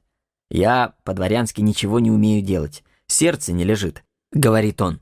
«То ли дело к мужичку придешь. Здравствуйте». «Здравствуйте. А как тебя величать? Еремой? Ну, будь здоров, Ерема. Точно век вместе жили. Станешь к нему на работу, и он рядом с тобой, и косит, и молотит, всякую работу сообща делает. Сядешь обедать, и он тут же, те же щи, тот же хлеб. Да вы, поди, не знаете, какой такой мужик есть. Так думаете, скотина? А нет, братцы, он не скотина. Помните это, человек он. У Бога есть книга такая. Так мужик в ней страстотерпцем записан. Давайте же по-крестьянски в лошади играть. Вот я мужик. Вышел в поле лошадей ловить. Вот у меня и кормушка с овсом в руках. Он устроил из подол рубашки подобие кормушки. А вы, лошади, в стаде пасетесь. Бегите от меня теперь, а я к вам подходить стану. Сначала вы не поддавайтесь, в бок шарахайтесь, шарахнитесь и остановитесь. А потом, как я с кормушкой поближе встану, вы помаленьку на овес и подходите. Овес-то, братцы, лаком, когда-когда его мужичий коняга видит. Мы пустились вскачь в угол, Федос за нами. Поднялся виск, гвалт. Гувернантка вскочила, как встрепанная, и смотрела во все глаза. «Что такое? Что такое?» — кричала она. «Дети, «По местам, сию минуту! Хер Фидос, как вы здесь находитесь?» «По щучьему велению, по моему хотению. Ах, Марья Андреевна, красавица! Позвольте остаться, с детьми поиграть». Слово «красавица» и смиренный вид, который принял Фидос, видимо, смягчили Марью Андреевну. «Это не я, но Анна Павловна». «Что Анна Павловна?» «Анна Павловна теперь сны веселые видит. Красавица! Хотите, я для вас колесом через всю залу пройдусь». И прошелся. Хотите, в присядку спляшу?» И сплясал. Да так сплясал, что суровая Марья Андреевна за бока держалась от смеха и прерывисто всхлипывала. «О, Херфидос! Херфидос!» Наконец вызвался боском октаву взять и действительно загудел так, словно у него разом все мокроты поднялись и в горле заклокотали. «О, Херфидос! Херфидос!» — заливалась Марья Андреевна. Затем мы возобновили игру в лошади и пахали, и боронили, и представляли, как подвода парой везет заседателя. Шум поднялся такой, что, наконец, матушка проснулась и застигла нас врасплох. «Это что такое? Сейчас по местам!» Послышался в дверях грозный окрик. Ну и была же у нас тут история. Прошла масленица. Молодьба кончилась. Наступил полный отдых. Жалко зазвенел наш девятипудовый колокол, призывая говельщиков. Батюшка с тетеньками-сестрицами каждый день ездили в церковь, готовясь к причастию. Только сенные девушки продолжали работать, так что Федос не выдержал и сказал одной из них, «Посмотрю я на вас. Настоящая у вас каторга. И первую неделю поста отдохнуть не дадут». Разумеется, слова эти были переданы матушке и возбудили целую бурю. «Так и есть. Так я и знала, что он бунтовщик», — сказала она и, призвав Федоса, прикрикнула на него. «Ты что давеча Аришке про каторгу говорил? Хочешь, я тебя как бунтовщика в земский суд представлю?» «Представьте», — отвечал он безучастно. «То-то представьте! Там не посмотрят на то, что ты барин. Так-то отшпарят, что Любас-2. Племянничек нашелся, милости просим. Ты бы чем бунтовать, лучше бы в церковь сходил, да Бога умолился. Этому совету Федос последовал и на второй неделе очень прилежно говел. Наступила ростепель. Весна была ранняя, а святая поздняя, в половине апреля. Солнце грело по-весеннему, на дорогах появились лужи.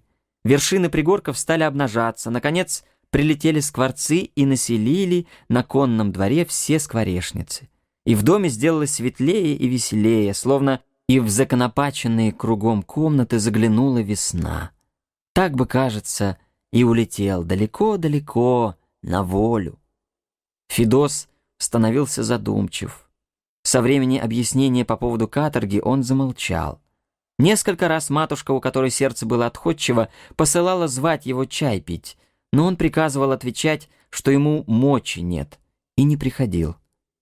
«Ну, ежели гневаться на меня изволит, пускай куксится», — сердилась матушка. «Была бы честь приложена, а от убытка Бог избавил».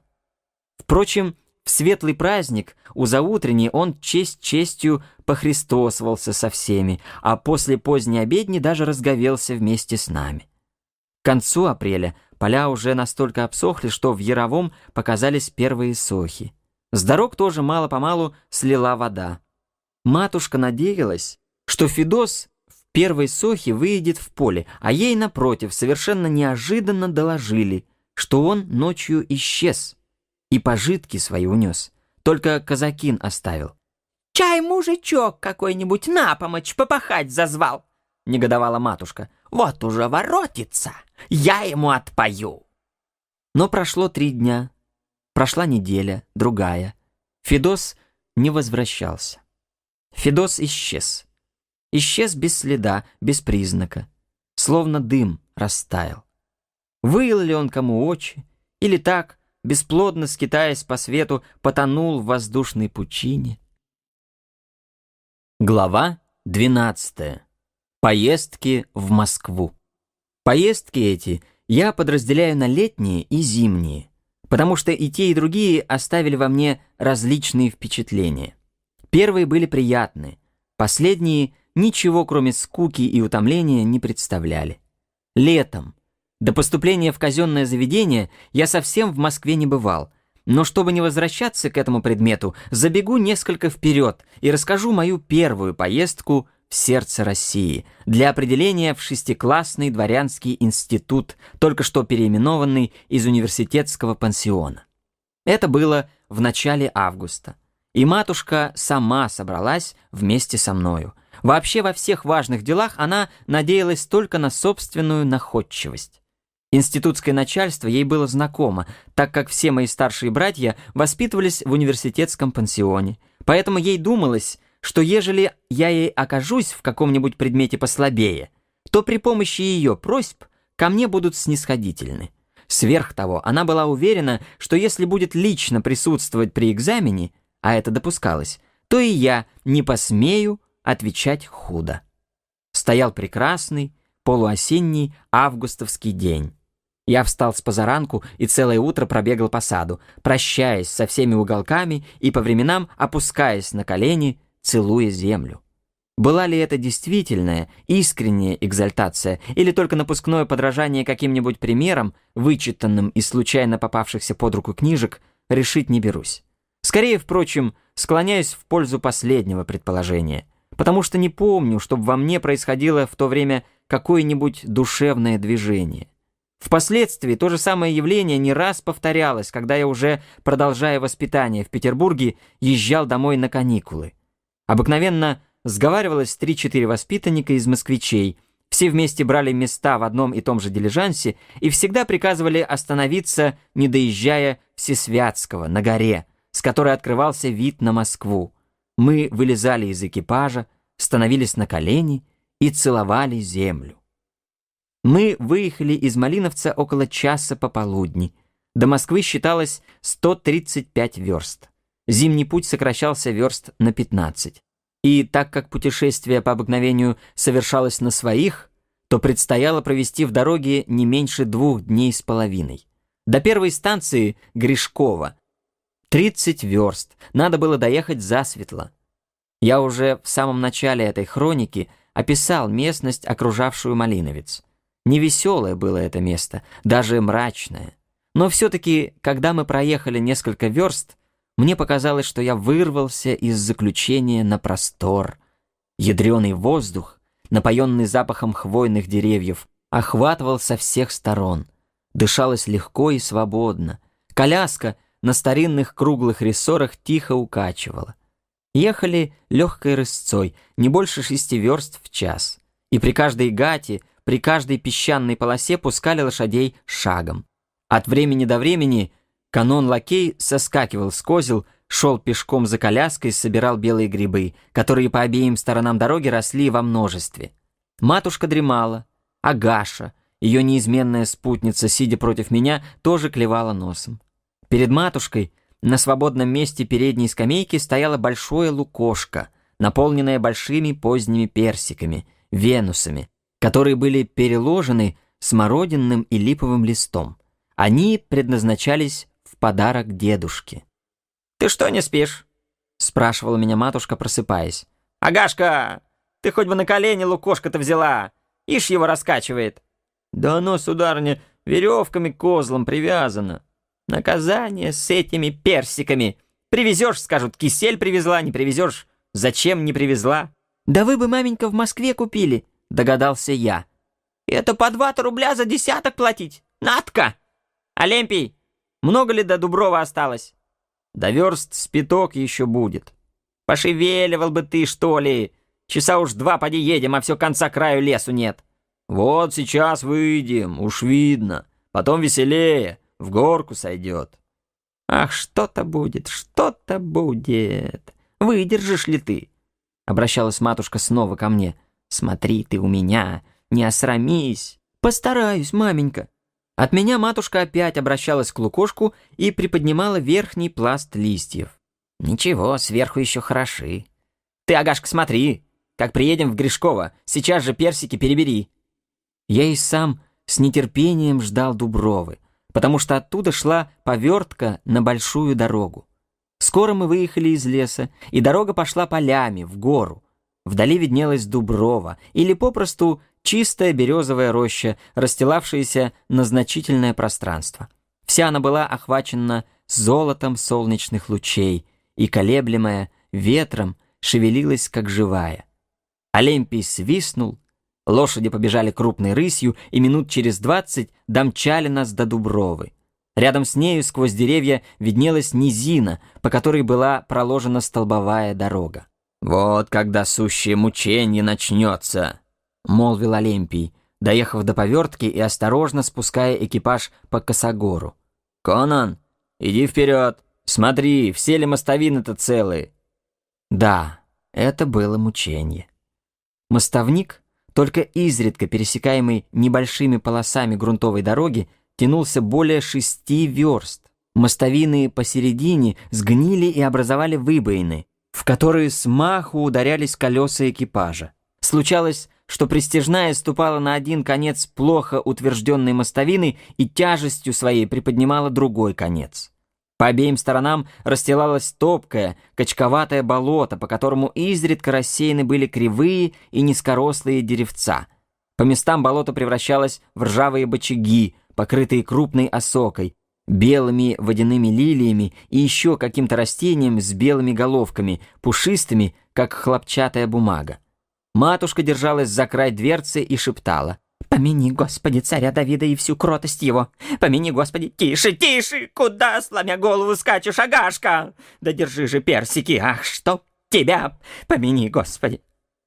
Агашка обеими руками держалась то за дверцу, то за лукошко. Меня подбрасывало так, что я серьезно опасался быть вышвырнутым из экипажа. Приехали мы в Гришково, когда уж солнце закатывалось, и остановились у старого Кузьмы, о котором я еще прежде от матушки слыхивал, как об умном и честном старике. Собственно говоря, он не держал постоялого двора, а была у него изба чуть-чуть просторнее обыкновенной крестьянской, да особо от нее через сенцы была пристроена стрепущая. Вообще помещение было не особенно приютное, но помещики нашего околотка, проезжая в Москву, всегда останавливались у Кузьмы и любили его. Я познакомился с ним, когда уж ему подходило под 80. Это был худой, совершенно лысый и недужный старик, который ходил сгорбившись и упираясь руками в колени. Но за всем тем он продолжал единолично распоряжаться в доме, и держал многочисленную семью в большой дисциплине. Хозяйство у него было исправное, двор крытый, обширный, пропитанный запахом навоза. Вырезанное посредине двора отверстие служило единственным источником света и свежего воздуха, так что с боков было совсем темно. На каждом шагу встречались клетушки со всяким крестьянским добром из-за куты, куда зимой на целый день, а летом на ночь запирался домашний скот. Он встретил нас у ворот, держа одну руку над глазами и стараясь рассмотреть, кого Бог послал. «Здоров ли, старик?» — приветствовала его матушка. «Никак, Анна Павловна. Милости просим, сударыня. Ты-то здорова ли? А мое какое здоровье? Знобит всего, на печке лежу. Похожу, похожу по двору, на улицу загляну и опять на печь лягу. А я тебя словно чуял, и дело до тебя есть. «В Москву, что ли, собрались?» «В Москву еду. Сына в учение везу». «В учение? Ну дай ему Бог. Уж которого ты в учение отдаешь, пошли тебе царица небесная. И дочка сынов всех к делу пристроила». И, обратившись ко мне, он погладил меня по голове и прибавил. «Потешь, милый мамоньку, учись. Вот она как о вас старается, и наука мучит, и имение для вас припасает, сама не допьет, не доест, все для вас да для вас. Чай немало денег на деток в год-то, сударыня, потрясешь. И не говори. Как только мы добрались до горницы, так сейчас же началась поверка персиков. Оказалось, что нижний ряд уж настолько побит, что пустил сок. Матушка пожертвовала один персик мне, а остальные разложила на доске и покрыла полотенцем от мух. «За сыном родным столько уходу нет, сколько за ними», — сказала она в сердцах. «Возьму да вышвырну все за окошко». Когда мы сидели за чаем, к нам опять пришел Кузьма. «А я хочу с тобой, сударыня, про одно дело поговорить», — начал он, садясь на лавку. «Говори». «Имение здесь, в пятнадцати верстах продается. Большачиха барыня. Большакова. Продает. А, хорошо имение. Не к рукам мне, старик. Отчего не к рукам? От Малиновца и пятидесяти верст не будет. А имение-то какое?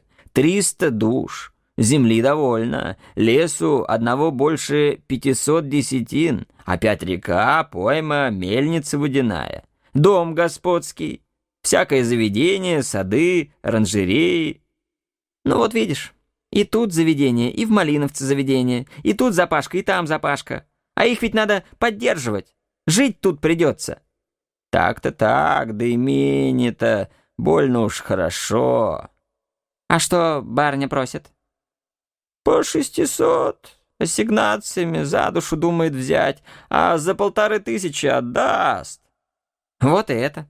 Полтораста тысяч. Шутка ли эко место денег отдать? Положим, однако, что с деньгами оборот еще можно сделать, а главное, не к рукам мне. Нужно сначала около себя округлить. А я в заболоте-то еще словно на тычке живу. Куда не выйдешь, все на чужую землю ступишь. Известно, тебе виднее. Умна ты, сударыня. Вся округа ваша не надевуется, как ты себя хорошо устроить сумела. Погоди еще говорить. Рано пташечка запела, как бы кошечка не съела. Тебя не съест, у тебя надежа хорошая. Хорошо ты одумала, что мужичком занялась. Крестьянин, он не выдаст. Хоть из-под земли да на денег достанет. За крестьянами-то у тебя все равно, что в ломбарде денежки лежат. Ну, тоже, со всячинкой. Нет, не к рукам мне твое имение. Куплю ли, нет ли в другом месте. Однако прощай, старик. Завтра чуть свет вставать надо. На этом разговор кончился. Матушка легла спать в горнице, а меня услала в коляску, где я крепко проспал до утра, несмотря на острый запах конского помета и на то, что в самую полночь, гремя бубенцами, во двор с грохотом въехал целый извозчичий обоз. Когда меня разбудили, лошади уже были запряжены, и мы тотчас же выехали. Солнце еще не взошло, но в деревне царствовало суетливое движение, в котором преимущественно принимало участие женское население. Свежий, почти холодный воздух, насыщенный гарью и дымом от топящихся печей, насквозь прохватывал меня со сна. На деревенской улице стоял столб пыли от прогонявшегося стада. Хотя я до тех пор не выезжал из деревни, но, собственно говоря, жил не в деревне, а в усадьбе, и потому казалось бы, что картина пробуждения деревни, никогда мною не виденная, должна была бы заинтересовать меня. Тем не менее, не могу не сознаться, что на первый раз она встретила меня совсем безучастным.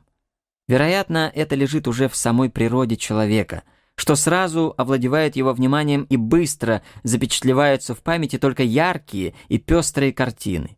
Здесь же все было серо и одноцветно. Нужно частое повторение подобных серых картин, чтобы подействовать на человека путем, так сказать, духовной ассимиляции, когда серое небо, серая даль, серая окрестность настолько приглядятся человеку, что он почувствует себя со всех сторон охваченным ими. Только тогда они всецело завладеют его мыслью и найдут прочный доступ к его сердцу. Яркие картины потонут в изгибах памяти, серые сделаются вечно присущими, исполненными живого интереса, достолюбезными. Весь этот процесс ассимиляции я незаметно пережил впоследствии, но, повторяю, с первого раза деревня в ее будничном виде прошла мимо меня, не произведя никакого впечатления. Главная остановка нам предстояла в Сергиевском посаде, где я тоже до тех пор не бывал. Посад стоял как раз на половине дороги, и матушка всегда оставалась там дольше, нежели на других привалах. Теперь она спешила туда к вечерне. Она не была особенно богомольна, но любила торжественность монастырской службы, великолепие облачений и в особенности согласное, несколько заунывное пение, которым отличался монастырский хор. Я тоже – со своей стороны горел нетерпением увидеть знаменитую обитель, о которой у нас чуть не ежедневно упоминали в разговорах. По словам матушки, которая часто говорила «Вот уйду к Троице, выстрою себе домичек» и так далее, монастырь и окружающий его посад представлялись мне местом успокоения, куда не проникают ни нужда, ни болезнь, ни скорбь, где человек, освобожденный от житейских забот, сосредоточивается, разумеется, в хорошеньком домике, выкрашенном в светло-серую краску и весело смотрящем на улицу своими тремя окнами, исключительно в самом себе, в сознании блаженного безмятежия. Мы не доехали трех верст до посада, как уже разнесся удар монастырского колокола, призывавший к вечерне. Звуки доносились до нас глухо, точно треск, и не больше, как через пять минут из одиночных ударов перешли в трезвон. «Говорила, что опоздаем!» — пеняла матушка кучеру, но тут же прибавила. «Ну так вечерний не беда, если не попадем. Поди, монахи-то на валу гуляют, только разве кто по усердию. Напьемся на постоялом чайку, почистимся, к шести часам как раз к всеночной поспеем». Но еще далеко до шести часов — мы уже были внутри монастырской ограды. Дорога, которая вела от монастырских ворот к церкви, была пустынна. Это была широкая аллея, с обеих сторон обсаженная громадными липами, из-за стволов которых выглядывали разные монастырские постройки, академия, крохотные церкви с лежащими в них под спудом мощами, колодцы с целебной водой и тому подобное. По местам встречались надгробные памятники — а на половине дороги аллея прервалась, и мы увидели большой Успенский собор. Но по мере того, как время приближалось к всеночной, аллея наполнялась нищими и калеками, которые усаживались по обеим сторонам с тарелками и чашками в руках и тоскливо голосили. Никогда я не видел столько физических уродств, столько выставленных наружу гноящихся язв, как здесь. Я был до такой степени ошеломлен и этим зрелищем, и нестройным хором старческих голосов, что бегом устремился вперед, так что матушка, державшая в руках небольшой мешок с медными деньгами, предназначенными для раздачи милостыни, едва успела догнать меня. «Ты что, белины объелся, ускакал?» — выговаривала она мне. «Я и милостыню раздать не успела. Ну да и то сказать, Христос с ними. Не напасешься на них, дармоедов». Она перекрестилась и спрятала мешочек в большой редикюль. В ожидании всеночной мы успели перебывать везде, и в церквушках, где всем мощам поклонились, причем матушка, уходя, клала на тарелку самую мелкую монету и спешила скорее отретироваться. И в просвирной, где накупили просвир и сделали на исподней корке последних именные заздравные надписи. И на валу, так назывался бульвар, окружавший монастырскую стену. Там мы встретили щеголеватых монахов в шелковых рясах и с разноцветными четками, которые они торопливо перебирали. Монахи были большей частью молодые, красивые, видные и, казалось, полные сознанием достоинства, среди которого они жили. Агаша, которая сопровождала нас, даже заметила. Ишь, раскормили. Один к одному. Что им делается? Пьют да едят, едят да пьют. Ко всеночной да к обедне сходить, вот и вся обуза», присовокупила со своей стороны матушка. Наместником в то время был молодой, красивый и щеголеватый архимандрит. Говорили о нем, что он из древнего княжеского рода, но правда ли это, не знаю. Но что был он великий щеголь, вот это правда. И от него печать щегольства и даже светскости перешла и на простых монахов.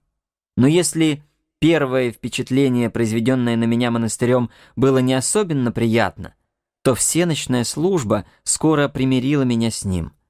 Переход от наружного света делал храм несколько мрачным, но это было только на первых шагах. Чем больше мы подвигались, тем становилось светлее от множества зажженных лампад и свеч. Наконец, когда дошли до раки преподобного, нас охватило целое море света. Пело два хора — на правом клиросе молодые монахи, на левом — старцы. Я в первый раз услышал толковое церковное пение, в первый раз понял. Но в особенности понравилось мне пение старцев, заунывное, полное старческой скорби. Оно до боли волновало сердце. Матушка плакала и тоненьким голоском подпевала «Ангельский собор, удивися». Я тоже почувствовал на глазах слезы. Одна Агаша, стоя сзади, оставалась безучастной. Вероятно, думала, а про персики-то ведь я и позабыла. Между тем у Раки беспрерывно шли молебны. До слуха моего долетали слова Евангелия. «Иго бо мое благо, и бремя мое легко есть». Обыкновенно молебен служили для 10-12 богомольцев разом, и последние, целуя крест, клали гробовому иеромонаху в руку, сколько кто мог. Едва успевали кончить один молебен, как уже раздавалось новое приглашение. «Кому угодно молебен! В путь шествующим, пожалуйте!» И опять набиралась компания желающих. Настала очередь и для нас. Матушка просила отслужить молебен для нас одних и заплатила за это целый полтинник.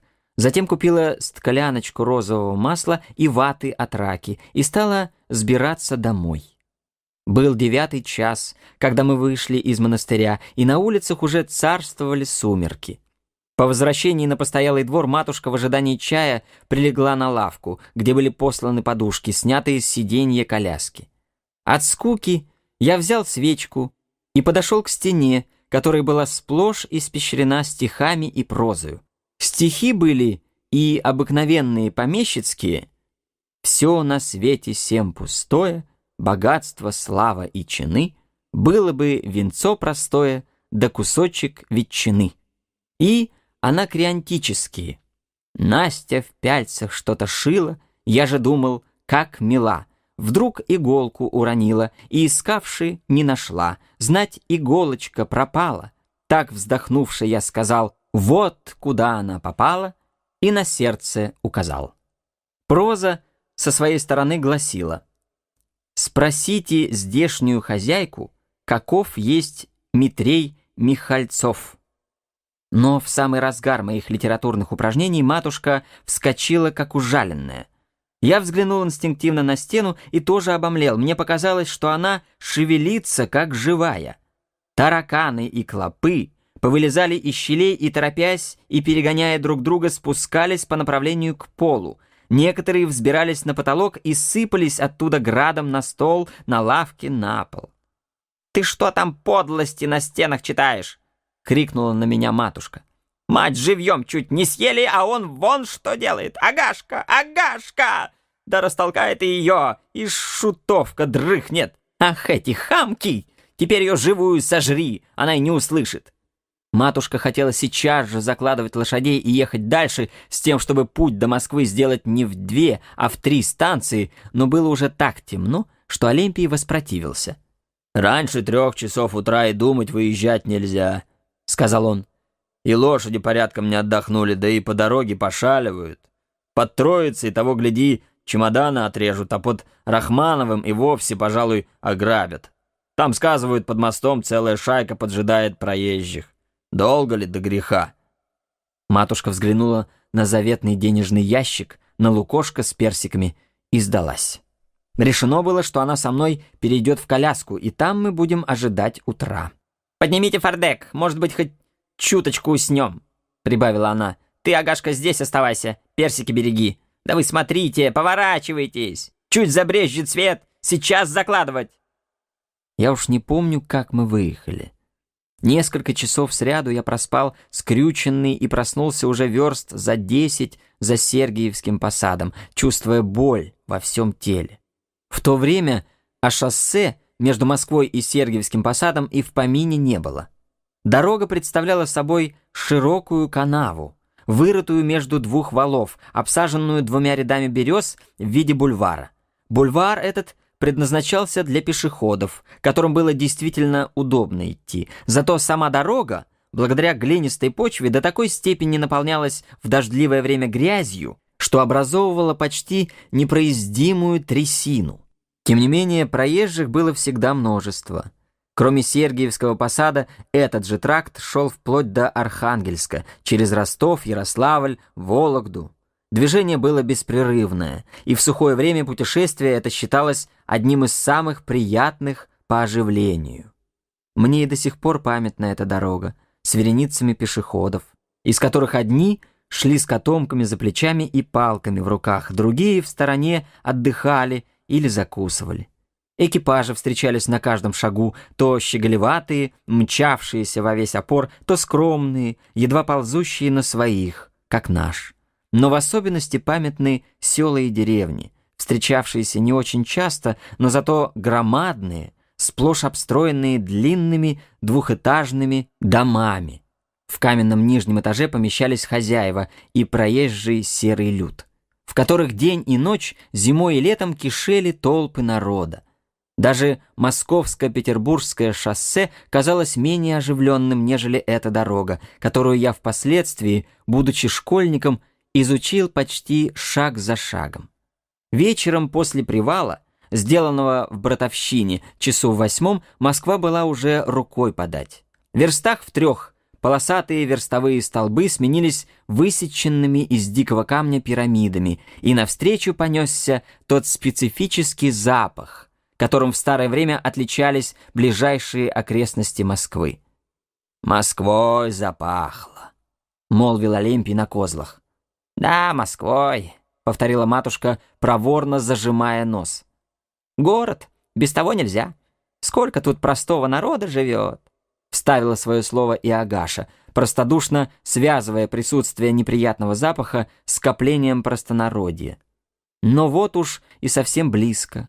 Бульвар по сторонам дороги пресекся, вдали мелькнул шлагбаум, и перед глазами нашими развернулась громадная масса церквей и домов. Вот она, Москва, золотые маковки. По зимам семейство наше начало ездить в Москву за год до моего поступления в заведение. Вышла из института старшая сестра Надежда, и надо было приискивать ей жениха. Странные приемы, которые употреблялись с этой целью, наше житье в Москве и тамошние родные со стороны матушки, все это составит содержание последующих глав. Зимние поездки, как я уже сказал в начале главы, были скучны и неприятны. Нас затискивали. Пассажиров было пятеро. Отец, матушка, сестра, я и маленький брат Коля. В запряженный гусем вазок как сельди в бочонок, и при этом закутывали так, что дышать было трудно. Прибавьте к этому еще гору подушек, и легко поймете, какое мучение было ехать в такой тесноте в продолжении 4-5 часов. Сзади ехали две девушки в кибитке на целой груди клади, так что бедные пассажирки при малейшем ухабе стукались головами о беседку кибитки. Остальная прислуга с громоздкой укладью отправлялась накануне на подводах. Клопами и другими насекомыми ночлеги изобиловали даже более, нежели летом. И от них уже нельзя было избавиться, потому что в экипаже спать зимой было неудобно. К счастью, зимний путь был короче, и мы имели всего три остановки. У троицы Сергия, как и всегда, отстаивали всеночную и служили молебен.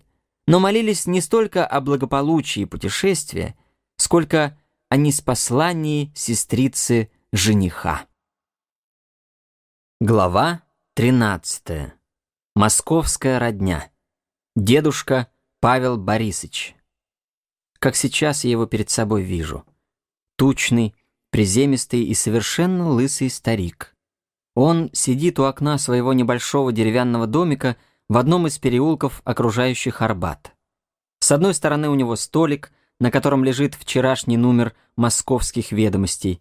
С другой на подоконнике лежит круглая табакерка с березинским табаком и кожаная хлопушка, которую он бьет мух. У ног его сидит его друг и собеседник, жирный кот Васька, и умывается. Дедушке уже за 70, но он скрывает свои года, потому что боится умереть. По этой же причине он не любит, когда его называют дедушкой, а требует, чтобы мы, внуки и внучки, звали его папенькой, так как он всех нас заочно крестил. Голова у него большая, лицо широкое, обрюзглое, испещренное красными пятнами. Нижняя губа отвисла, борода обрита, под подбородком висит другой подбородок, большой, морщинистый, вроде мешка. Одет он неизменно в один и тот же ситцевый, стеганный на вате халат, который скорее можно назвать капотом. Благодаря этому капоту его издали можно скорее принять за бабу, нежели за мужчину. Еще рано — всего седьмой час в исходе, но дедушка уж напился чаю и глядит в окно, от времени до времени утирая нос ладонью. Переулок глухой, и редко-редко, когда по мостовой продребезжит легковой извозчик, калибер. Дедушка следит за ним и припоминает, что такому извозчику на меднись и пад, его доверенный из охотного ряда до Арбата, гривенник дал. И вся-то цена пятачок, а он гривенник. Эх, ма, ворчит он, то-то чужих денег не жалко. Но если редкие проезжие, то в переулок довольно часто заглядывают разносчики с лотками и разной посудиной на головах. Дедушка знает, когда какой из них приходит, и всякому или махнет рукой «не надо», или приотворит окно и кликнет, например, «рыба». При этом слове кот Васька мгновенно вскакивает на подоконник и ждет, пока рыбник подойдет к кирпичному тротуару и уставит лохань с рыбой на столбике. Во время этой процедуры Васька уже успел соскочить на тротуар и умильно глядит прищуренными глазами на рыбника. «Почем пара окуней?» — спрашивает дедушка. «Двадцать копеечек. Всегда было пятнадцать, а теперь двадцать стало». «В мясоед оно точно, что дешевле, а теперь пост. Опять и рыба какая. Извольте-ка взглянуть». «Рыба как рыба. Ты говори дело». Начинается торг. Бьются, бьются, наконец скончают на 17 копейках. Дедушка грузно встает с кресла и идет в спальню за деньгами. В это время рыбак бросает Ваське крошечную рыбешку. Васька усаживается на все четыре лапки, хватает рыбу и, беспрестанно встряхиваясь, разрывает ее зубами. «Ишь, плут!» — произносит дедушка, любуясь на кота. «С утра уж знает, когда рыбак должен пройти. Настасья, а Настась? Является Настасья, дедушкина краля, краснощекая и крутобедрая девица лет двадцати двух. Она еще не успела порядком одеться, и темно-русые волосы рассыпались у нее по плечам. «Что нужно?» «Ничего не нужно. На тебя посмотреть захотелось». «Вот новости выдумали. Говорите дело, что нужно?» «Возьми рыбу, на кухню отдай. Настасья сердцем берет рыбу и удаляется. Дедушка следит за нею глазами. «Ишь, хвостом завиляла. Узрешительница», — бормотал он. Разносчики следуют один за другим. Вот лоточник с вареной патокой идет и припевает. Патока с имбирем варил дядя Симеон, бабушка Нинила кушала, хвалила, а дедушка Елизар все пальчики облизал. Вот лоточник с вареной грушей, от которой пахнет кожаным выростком. Вот и еще с гречневиками, покрытыми грязной холстиной. Лоточник, если его позовут, остановится, обмакнет гречневик в конопляное масло, поваляет между ладонями, чтобы масло лучше впиталось, и презентует покупателю. Словом сказать, чего хочешь, того просишь. Дедушка то крыжовенечку фунтик купит, то селедку переславскую, а иногда только поговорит и отпустит, ничего не купивши. В промежутках убьет хлопушкой муху, но так как рука у него дрожит от старости, то часто он делает промахи и очень сердится. «Нет, этой твари хитрее», — разговаривает он сам с собою. «Ты думаешь, наверняка к ней прицелился, а она-на вон где. Настась! Анастась!» «Что еще?» — слышится издалека. «Не идет. Мухи, слышь, одолели. Ну и пущай вас едят». «Ишь ведь ма! Васька!» Украл шельмец рыбку у рыбака съел и дрыхнет, точно и не его дело. А знаешь ли ты, отецкий сын, что за воровство полагается? Васька лежит, растянувшись на боку, жмурит глаза и тихо мурлычет. Он даже оправдываться в возводимом на него обвинении не хочет. Дедушка отрывает у копченой селедки плавательное перо и бросает его коту, но Васька не обращает никакого внимания на подачку. «Тварь! А поди, какое рассуждение имеет! Понимает отецкий сын, что в перышке от селедки толку мало. Настась! А, Настась! Ну вас! Скоро ли и придет? А почем я знаю? Отстаньте, вам говорят. А я с тобой поиграть хотел. Играйте с котом, будет с вас. У меня свои игральщики есть. Дедушка смерть не любит, когда Настасья ему об игральщиках напоминает. Он сознает, что в этом отношении за ним накопилась неоплатная недоимка и сердится. «Шельма ты! Уж когда-нибудь я тебя!» — грозится он. «Легко ли дело? Очень я вас испугалась. А вы отвяжитесь!» Не приставайте!» Но дедушке уж не до Настасьи. На нос к нему села муха, и он тихо-тихо приближает ладонь, чтоб прихлопнуть ее. Но, увы, и тут его ждет неудача. Он успел только хлопнуть себя по лицу, но мухи не убил. К восьми часам является из охотного ряда Ипат с целой грудой постной провизии. Тут и огурцы, и лук, и соленая судачина, и икра, и так далее. Ипат — рослый и коренастый мужик в пестрединной рубахе на выпуск, с громадной лохматой головой и отвислым животом, который он поминутно чешет. Он дедушкин ровесник, служил у него в приказчиках, когда еще дела были, потом остался у него жить и пользуется его полным доверием. Идет доклад. Дедушка подробно расспрашивает, что и почем куплено. Оказывается, что за весь ворох заплачено не больше синей ассигнации. По уходе Ипата дедушка принимается за московские ведомости и не покидает газеты до самого обеда, читая ее подряд, от доски до доски. Во внутренних известиях пишут, что такого-то числа Преосвященный Агафангел служил литургию, а затем со всех городских колоколен производился целодневный звон. Во внешних известиях из Парижа пишут, что герцогиня Орлеанская разрешилась от бремени дочерью Клементиной. В отделе объявлений дедушка по старой привычке больше всего интересуется вызовами к торгам. Все это давно известно и переизвестно дедушке. Ему даже кажется, что и принцесса Орлеанская во второй раз на одной неделе разрешается от бремени. Тем не менее, он и сегодня, и завтра будет читать с одинаковым вниманием и, окончив чтение, зевнет, перекрестит рот и велит отнести газету генералу Любягину. Ровно в 12 часов дедушка садится за обед. Он обедает один в небольшой столовой, выходящей во двор. Настасья тоже обедает одна в своей комнате рядом со столовой. Происходят переговоры. «Настась! А, Настась! Не как осетрина-то сыровато?» «Ешьте-ка! Нечего привередничать!» «Ты бы сбегала у повара, спросила?» «И спрашивать нечего! Так это вы!» В это время по переулку раздается гром проезжающего экипажа. Настасья, стремглав, выбегает в залу к окну. «Кто приехал?» «Офицер, да молодчик какой!» «А ты рада!» «Что ж, на вас, что ли, целый день смотреть? Есть резон?» «Язва ты, язва!» После обеда дедушка часа два отдыхает. Потом ему подают колоду старых замасленных карт, и начинается игра. Дома дедушка играет исключительно в дураки и любит чтобы ему поддавались. Постоянным партнером ему служит лакей Пахом, с которым старик плутует без всяких стеснений. Подваливает ему непарные тройки и пятки, выбирает из колоды козырей и в конце концов, конечно, побеждает. От удовольствия у него даже живот колышется. Но иногда в игре принимает участие Настасья и уже не позволяет плутовать.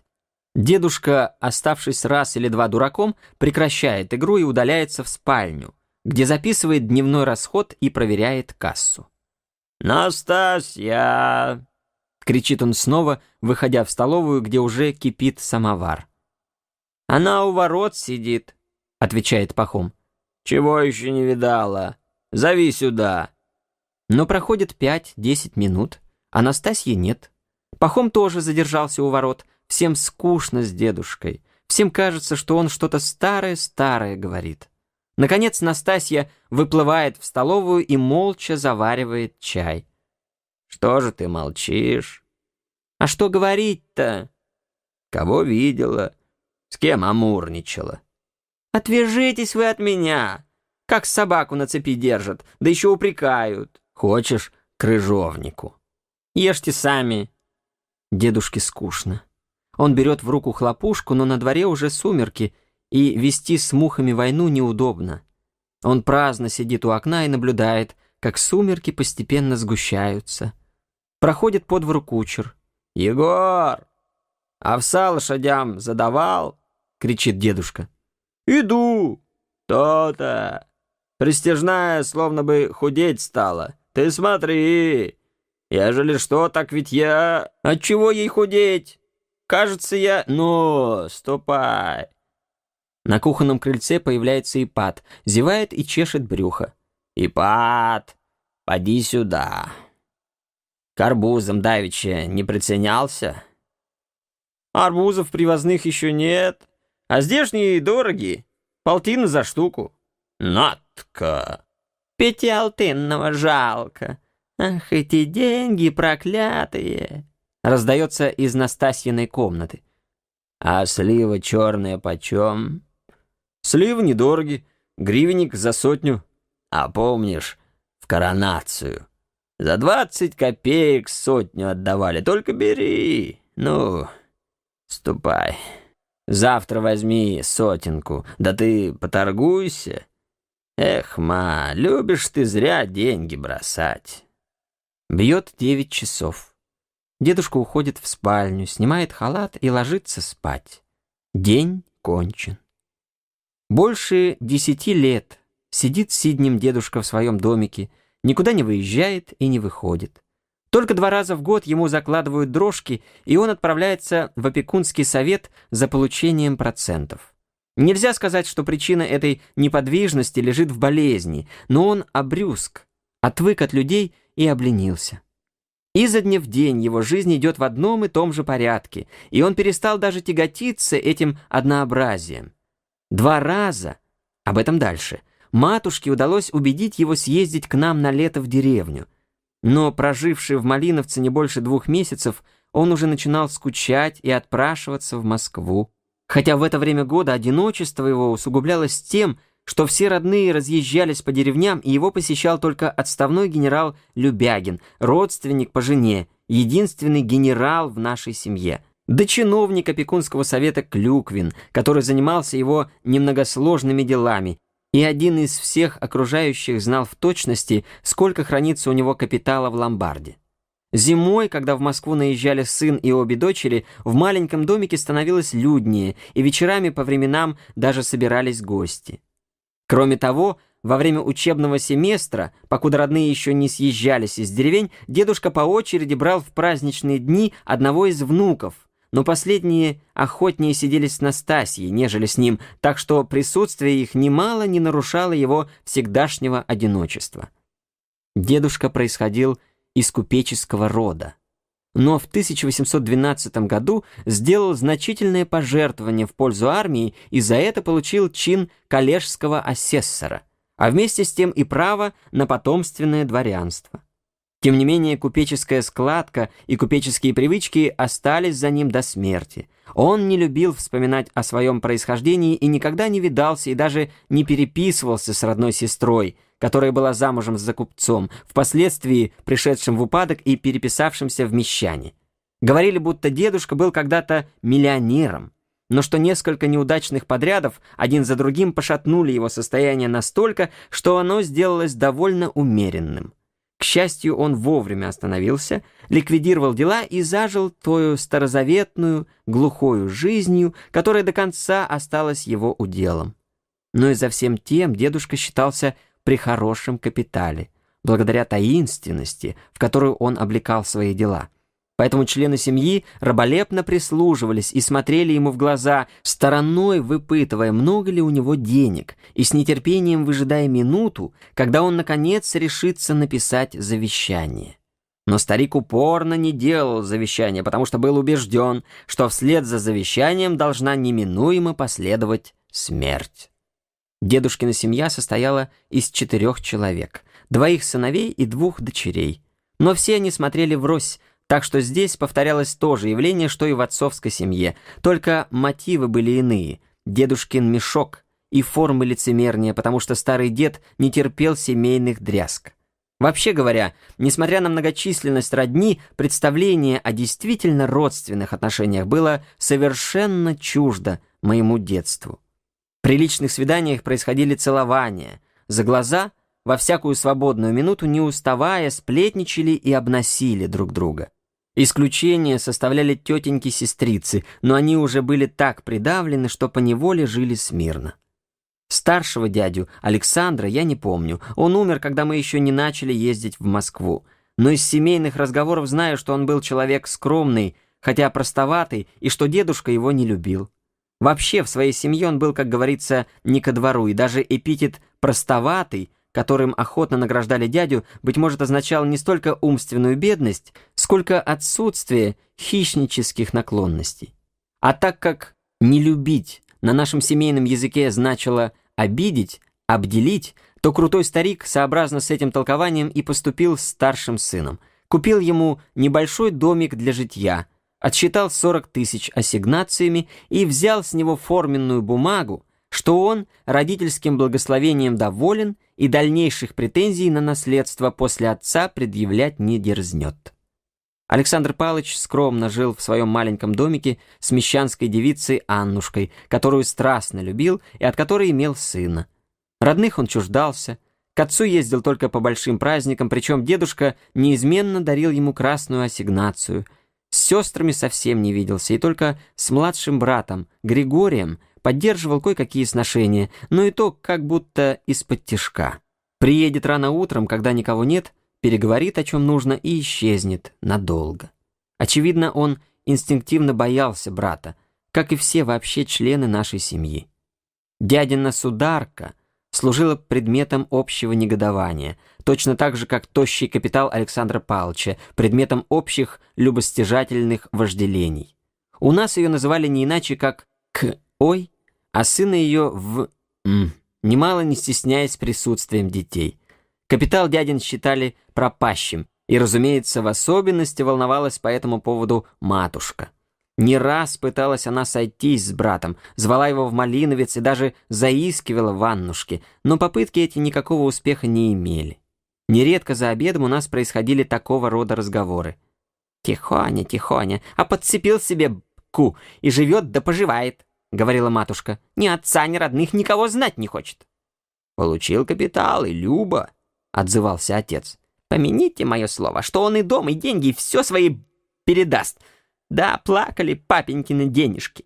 Или Настаська, дедушкина краля, на медне сказывала. Ходила она к нему в гости, сидят вдвоем, целуются да милуются. Да, плакали наши денежки. Положим, что дом-то еще можно оттягать, родительское благословение. Ну а капитал? Фить! И дом, ежели можно оттягать, так ты не оттягаешь а Гришка кровопивец. Все ему достанется, и после старика, и после брата. Матушка при этом предсказании бледнела. Она и сама только наружно тешила себя надеждой, а внутренне была убеждена, что останется ни при чем, и все дедушкино имение перейдет брату Григорию, так как его руку держит и Настя Краля, и Клюквин, и даже генерал Любягин. Да и сам Гришка постоянно живет в Москве, готовый как ястреб во всякое время налететь на стариково сокровище. Предчувствия ее насчет капитала Александра Павловича сбылись.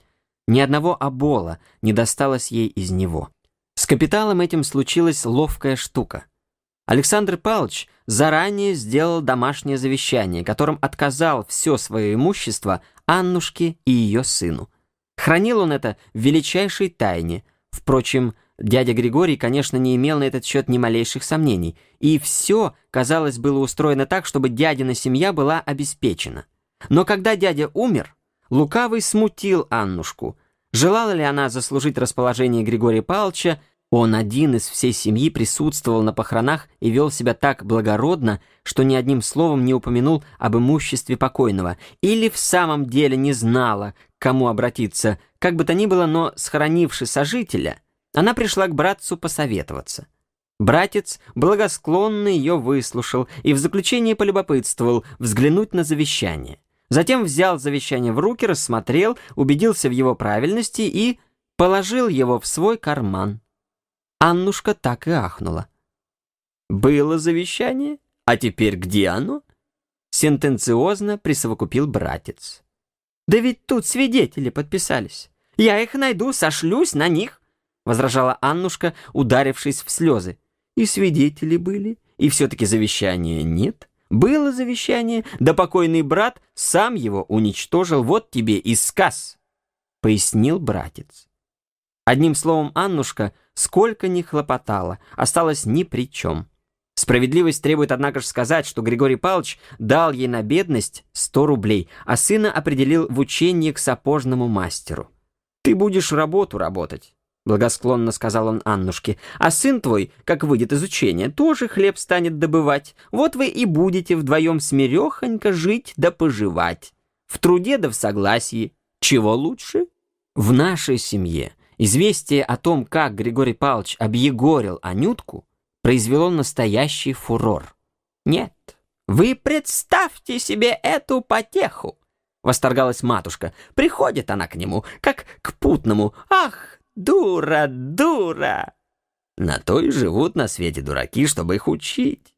Откликался отец. Нет, да вы представьте себе эту картину. Стоит она перед ним, вытаращивши глаза, покуда он в карман завещание кладет, и думает, что во сне ей мерещится. Ах, прах, повери, да и совсем. А все-таки не тебе капитал достался, а Гришка слопал. И стариков капитал он же слопает. Она-то, простофиличать думала, буду на свой капитал жить да поживать, и вдруг в одну секунду тот-то чай обалдела. Даже брат Степан и тот в восторге воскликнул. «Вот так каша с маслом!» И матушка не только не забронила его, но вслед за ним повторила. «Именно каша, только без масла. Поперхнулась, поди, блядька, этой кашей. Ах, да представьте вы себе!» И, по крайней мере, недели две сряду за нашим обедом только и слышались восклицания. «Вот так штука! Вот так каша! Вот так сюрприз!» Вообще, дядя Григорий Павлович слыл в семействе звездою. Все его боялись, начиная со старика-деда и кончая женою и детьми. Всегда у него была наготове каверза, и он на практике нередко доказывал, что ни перед чем не отступит.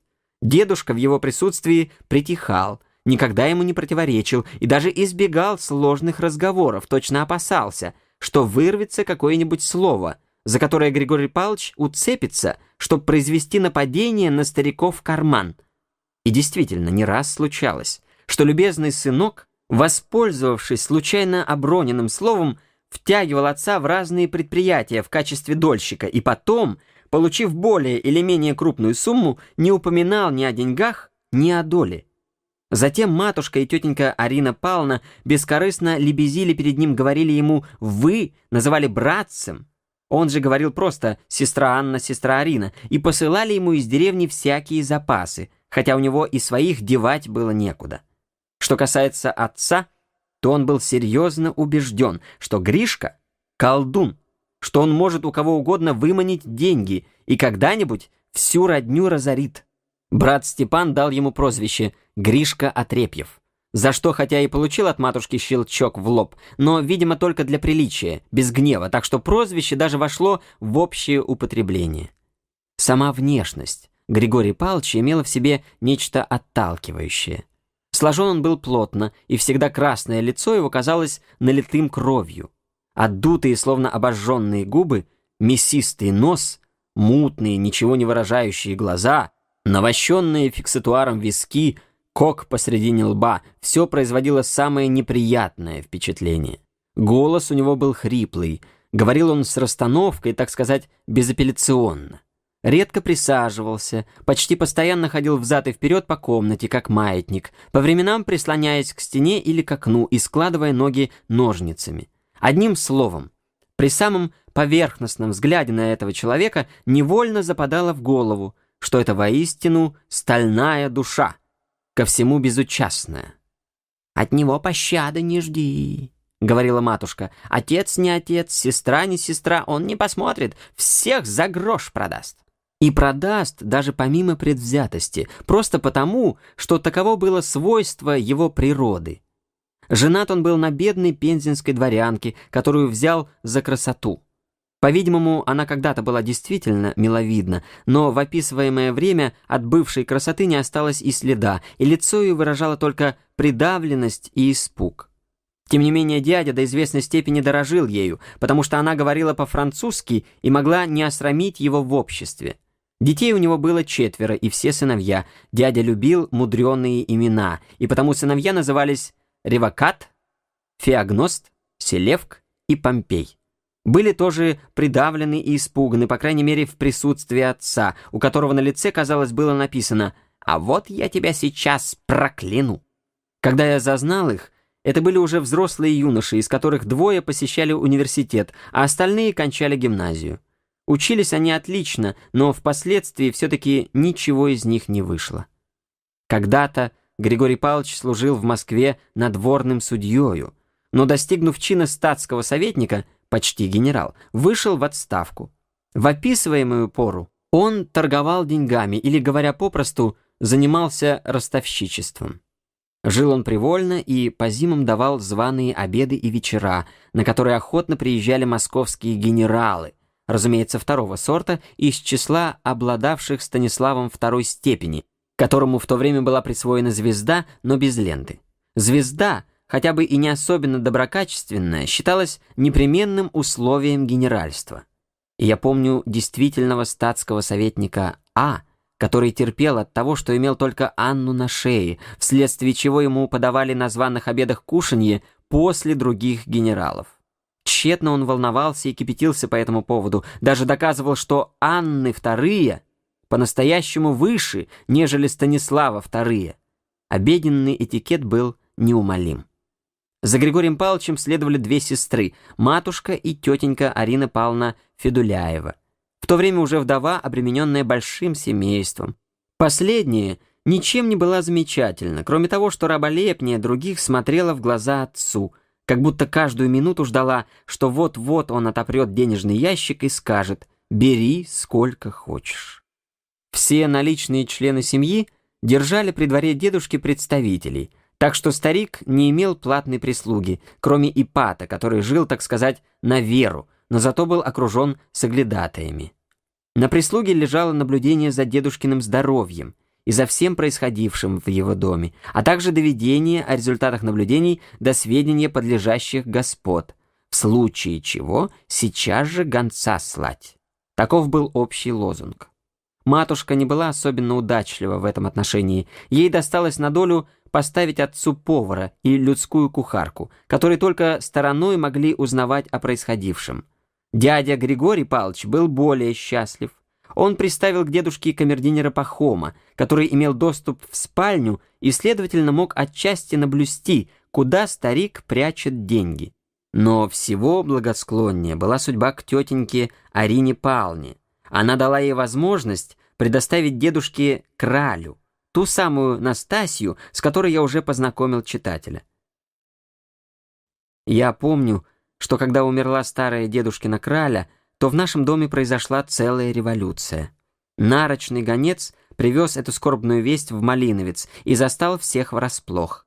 Началась беготня, суета. Матушка едва не захворала, но времени терять было некогда, и она занялась выбором по деревням самых красивых девушек, которые должны были пленить старика. Но ей не посчастливилось. Покуда в Малиновце разыскивали девиц, мыли, скоблили и обрежали, тетенька Арина Павловна уже выполнила трудную миссию так быстро и ловко, что все соперничающие стороны остались за флагом. Настасья была водворена, и привезенную малиновицкую красавицу даже не пустили на глаза дедушки. Предполагаемый дедушкин капитал составлял центр тяжести, которому тяготело все потомство, не исключая и нас, внуков. Все относились к старику как-то загадочно – потому что никто, повторяю, не знал достоверно размеров сокровища, которым он обладал. Поэтому наперсница Настасья и чиновник Клюквин служили предметом всевозможных ласкательств. Всякому хотелось узнать тайну, всякий подозревал друг друга, а главное, всякий желал овладеть кубышкой врасплох, в полную собственность, так, чтобы другим ничего не досталось. Это клало своеобразную печать на семейные отношения. Снаружи все смотрело дружелюбно и даже слащаво, внутри кипела вражда. По-видимому, дядя Григорий Павлович был счастливее сестер и даже знал более или менее точную цифру капитала, потому что Клюквин был ему приятель. Наконец, однако ж матушка была обрадована. Дедушка писал ей, что согласен погостить полтора или два летних месяца в Малиновце. Анастасия с тем же посланным наказывала, чтобы к 10 июня выслали за стариком экипаж и лошадей. Надежды матушки оживились. В доме поднялась суета, чистка, мытье.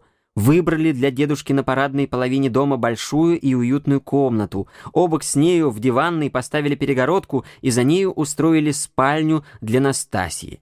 На дворе у девичьего крыльца проветривались перины, подушки, одеяла и появились две кровати. Одна двухспальная под орех предназначалась для дедушки, другая попроще для Настасьи. Их осматривали до мельчайшей щелки и ошпаривали кипятком всякую нечисть.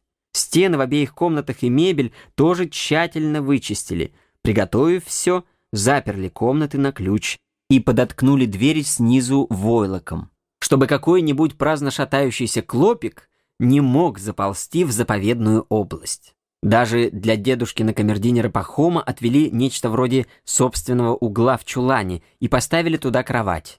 Для услуг Настасье предназначили особую девушку. Это была серьезная победа в глазах матушки, потому что не дальше, как за год перед тем, дед совсем было склонился на сторону дяди Григория Палча, даже купил пополам с ним имение под Москвой и отправился туда на лето. Но любимый сын не сумел воздержаться от грубых выходок. Он не только не уступил старику хоть бы по наружности и главенства, но всячески и на каждом шагу ограничивал его. Наконец произошел такой случай. Дедушка приказал с утра наловить в пруде карасей для завтрака, а дядя, увидев рабочих, идущих с неводом, отменил приказание и послал людей на синокос. Подали завтрак. Карасей нет. Дедушка смолчал, но после завтрака сейчас же велел запрягать лошадей и, как не упрашивал его Григорий Павлович, уехал в половине лета в Москву. После этого на всю зиму между отцом и сыном установились холодные отношения. «Карасей пожалел для родного отца!» Негодовала матушка, когда до нее дошла весть об этом происшествии. «Да и карасей-то не своих, а собственных, папенькиных!» Да я бы не только карасей, а все. И ягоды, и фрукты, и печеночки, и соченьков с творожком. Словом, все бы. Только, папенька, кушайте на здоровье. Семья наша торжествовала. Даже мы, дети, радовались приезду дедушки, потому что при нем обязательно предполагалась хорошая еда, и нас неудобно было держать впроголодь. «Теперь, мать, только распоясывайся», — весело говорил брат Степан. «Теперь, брат, о полотках позабудь, баста! Вот они, пути проведения! Приехал дорогой гость, а у нас полотки в опалу попали, огурцы промозглые, солонина с душком, все полетит в застольную. Не миновать, милый друг, и на Волгу за рыбой посылать, а рыбка-то кусается. Дед, он пожрать любит, это я знаю, и сам хорошо ест, и другие, чтоб хорошо ели, вот у него как». Вообще Степан, как наиболее голодный, радовался больше других. У него были планы даже насчет Настеньки. «Надо помогать матери», — болтал он без умолку. «Надо стариково наследство добывать. Подловлю я эту Настику, как пить дам. Вот уже пойдем в лес по малину. Я ее и припру, скажу, Настасья, нам судьбы не миновать, будем жить в любви. То да сё, с большим, дескать, удовольствием. Ну а тогда наше дело в шляпе. Ликуй, Анна Павловна, лей слезы, Гришка Отрепьев. Словом сказать, Малиновицкий дом оживился. Синые девушки и те ходили с веселыми лицами в надежде, что при старом барине их не будут томить работой. Одно горе. Дедушка любил полакомиться, а к приезду его еще не будет ни ягод, ни фруктов спелых. «Ну, как-нибудь вареньицем да ягод пробьемся», тужила матушка. Слава богу, хоть огурчиков свеженьких в парнике вывести догадались. И словно меня свыше кто надоумил. Прикажи да прикажи садовнику, чтобы огурцы ранние были. Ан и понадобились. И вот в половине июня мы, дети уж собрались в это время в деревню из заведений на каникулы, часу в седьмом вечера на дороге, ведущей в Москву, показалась из-за леса знакомая четвероместная коляска — а через несколько минут она была уже у крыльца. Разумеется, все домочадцы высыпали навстречу. Но дедушка был утомлен.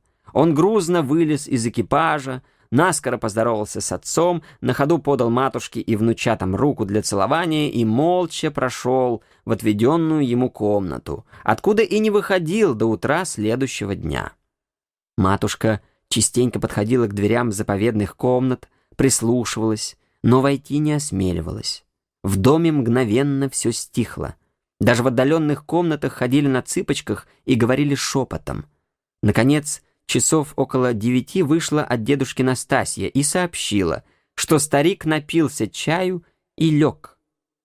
Нельзя сказать, чтобы Настасья отличалась красотой. Лицо у нее было широкое, плоское, ничего не выражающее. Глаза небольшие и мутные, челюсти и скулы выдались, как у калмычки. Но румяные щеки, высокий рост, могучая спина и крутые бедра подкупали. Впрочем, дед был непривередлив по части женской красоты, и прежнюю его кралю, как я слышал, можно было даже назвать почти безобразную. Тем не менее, и она имела на старика громадное влияние, так как последний, по-видимому, красоты не понимал, оценил только женщину в тесном смысле слова. Матушка тотчас же увела Анастасию в свою спальню, где стоял самовар, особый от общего и разного рода лакомства. Она тщательно заперла дверь, чтобы никто не помешал взаимным дружеским излияниям. Мы, дети, не шевелясь, столпились в дверях соседней комнаты, как будто чего-то выжидая, хотя, конечно, и сами не могли бы сказать, чего именно. Даже строгая Марья Андреевна. Она продолжала жить у нас ради младшего брата Николая, и та стояла сзади, в выжидательном положении, совершенно позабыв, что ей, по обязанности гувернантки, следовало бы гнать нас. Брат Степан, однако ж, не вытерпел, подкрался к двери спальни и стал подслушивать. Его больше всего на свете, хотя вполне бескорыстно, интересовал вопрос о наследствах вообще, а в том числе и вопрос о наследстве после старика. «Чай собираются пить. Мать вареньем подчует». Едва доходил до нас через комнату его шепот. «Тссс! О наследстве говорят!» Наконец, почти громко возвестил он. «Сыну моему Гришке Отрепьеву сто тысяч, дочери моей Анне за ее ко мне любовь но матушка уже догадалась, что Степка балбес подслушивает. Дверь спальни с шумом отворилась, мы моментально исчезли, и Степан получил возмездие, впрочем, довольно умеренное, так как при дорогой гости настоящим образом драться было совестно. «Ничего», — утешал себя Степан, — «так, легонько шлепка дала. Не больно. Небось, при Настике боится. Только вот чуть носа мне не расквасила, как дверь отворяла. «Ну да меня, брат, шлепками не удивишь». Когда мы сидели за ужином, матушка беспрерывно выбегала из-за стола, чтобы справиться у Настасьи. Ей поставили особый прибор в диванной. Всего ли ей дали? «Ты требуй», — говорила она. «Чего только вздумается, всего требуй. Ты папеньку покоишь, а я тебя должна успокоить». В заключении, когда настало время спать, Матушка при себе велела горничной уложить кралю на ночь и довольно долго сидела у ней на кровати, разговаривая шепотом. Со следующего утра начался ряд дней, настолько похожих друг на друга и по внешней форме, и по внутреннему содержанию, что описать один из них значит дать читателю понятие о всем времени, проведенном в Малиновце старым дедом. Это я и попытаюсь сделать. Утро. Часы в зале едва показывают шесть, а самовар уж кипит в столовой, и дедушка в стеганом халате сидит на балконе, выходящем из гостиной в сад. Перед ним стоит столик, на котором поставлена большая чашка с только что принесенным чаем. Против него в холстинковой блузе расположилась матушка. Она уж поздоровалась с кралей, расспросила ее, покойно ли спать было, не кусали ли клопики и, получив в ответ, что словно в рай попала, приказала подать ей чаю, сама налила сливочек с румяными пенками и отправилась подчивать отца. «Папенька, с лимончиком или со сливочками?» «С лимоном. Прежде, как свою корову держали, пивал со сливками, а нынче без всего пью. Лимоны-то поди кусаются». «Я, папенька, ящиком в Москве купила», за сотню 25 рубликов отдала. Легко ли дело? А коли десятками покупать, и все три рубля отдашь. Сказывают, в Петербурге лимоны дешевы. У нас икра дешева, а в Петербурге апельсины, лимоны. А в теплых землях, чуи, совсем они нипочем. Правду пословица говорит. За морем телушка, полушка, да рубль перевоз, зато там хлеб дорог. Да, хлеб. Без хлеба тоже худо. Хлеб, я тебе скажу, такое дело. Нынче ему урожай, а в будущем году семян не соберешь. Либо град, либо засуха, либо что. Нынче он 6 рублей четверть, а в будущем году 30 рублей за четверть отдашь. Поэтому, которые хозяева с расчетом живут, те в урожайные года хлеба не продают, а дождутся голодухи, да весь запас и спустят в три дорога. Я, папенька, в третьем году как бескормица была и по сорока рублей за четверть мужичкам продавала. Ну вот, и давали, потому мужику есть надобно, а запаса у него нет. Расчетливый хозяин тут его и пристегнет. Вынь да положь. Хорошо, папенька, коли у кого деньги свободные на прожиток есть. А кто в деньгах нуждается, поневоле будет и в дешевое время хлеб продавать. А об том-то я и говорю. Коли с расчетом хозяин живет, с деньгами будет, а без расчета никогда из нужды не выйдет.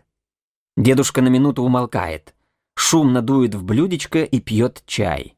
Во время француза, продолжает он, возвращаясь к лимонам, как и все незанятые люди, он любит кругом да около ходить. Как из Москвы бегали.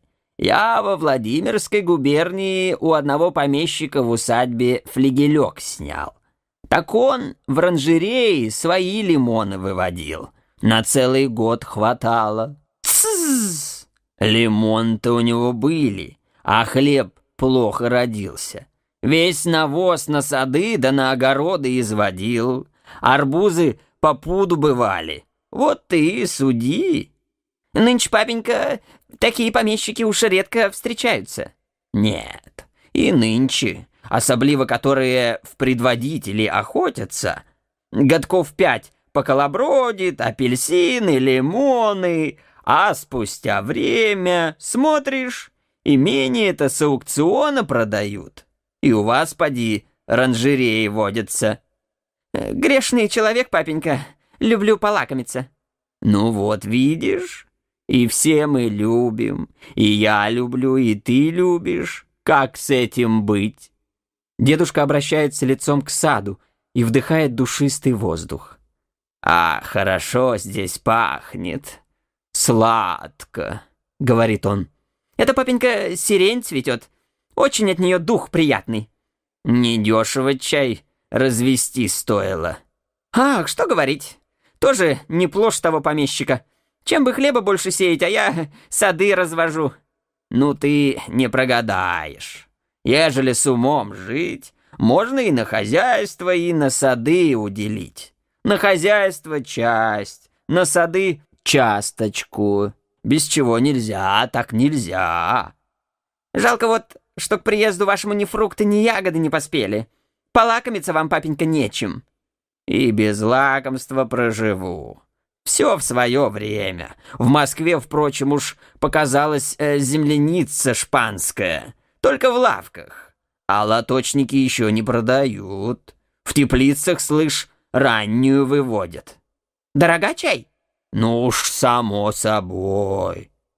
Дедушка зевает, крестит рот и поглядывает в гостиную, где лакей расставляет ломберный стол для предстоящей карточной игры.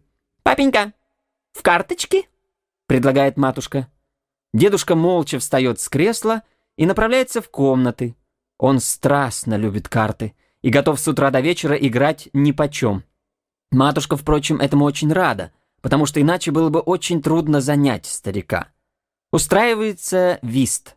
Партию дедушки составляют Марья Андреевна, брат Степан и матушка, которая, впрочем, очень часто уходит, оставляя вместо себя Гришу или меня. Мы все с молодых ногтей привыкли к картам и так страстно любим играть, что готовы ради карт пожертвовать гулянием. Даже маленький Коля, и тот безотходно стоит сбоку у кого-нибудь из игроков и следит за игрой.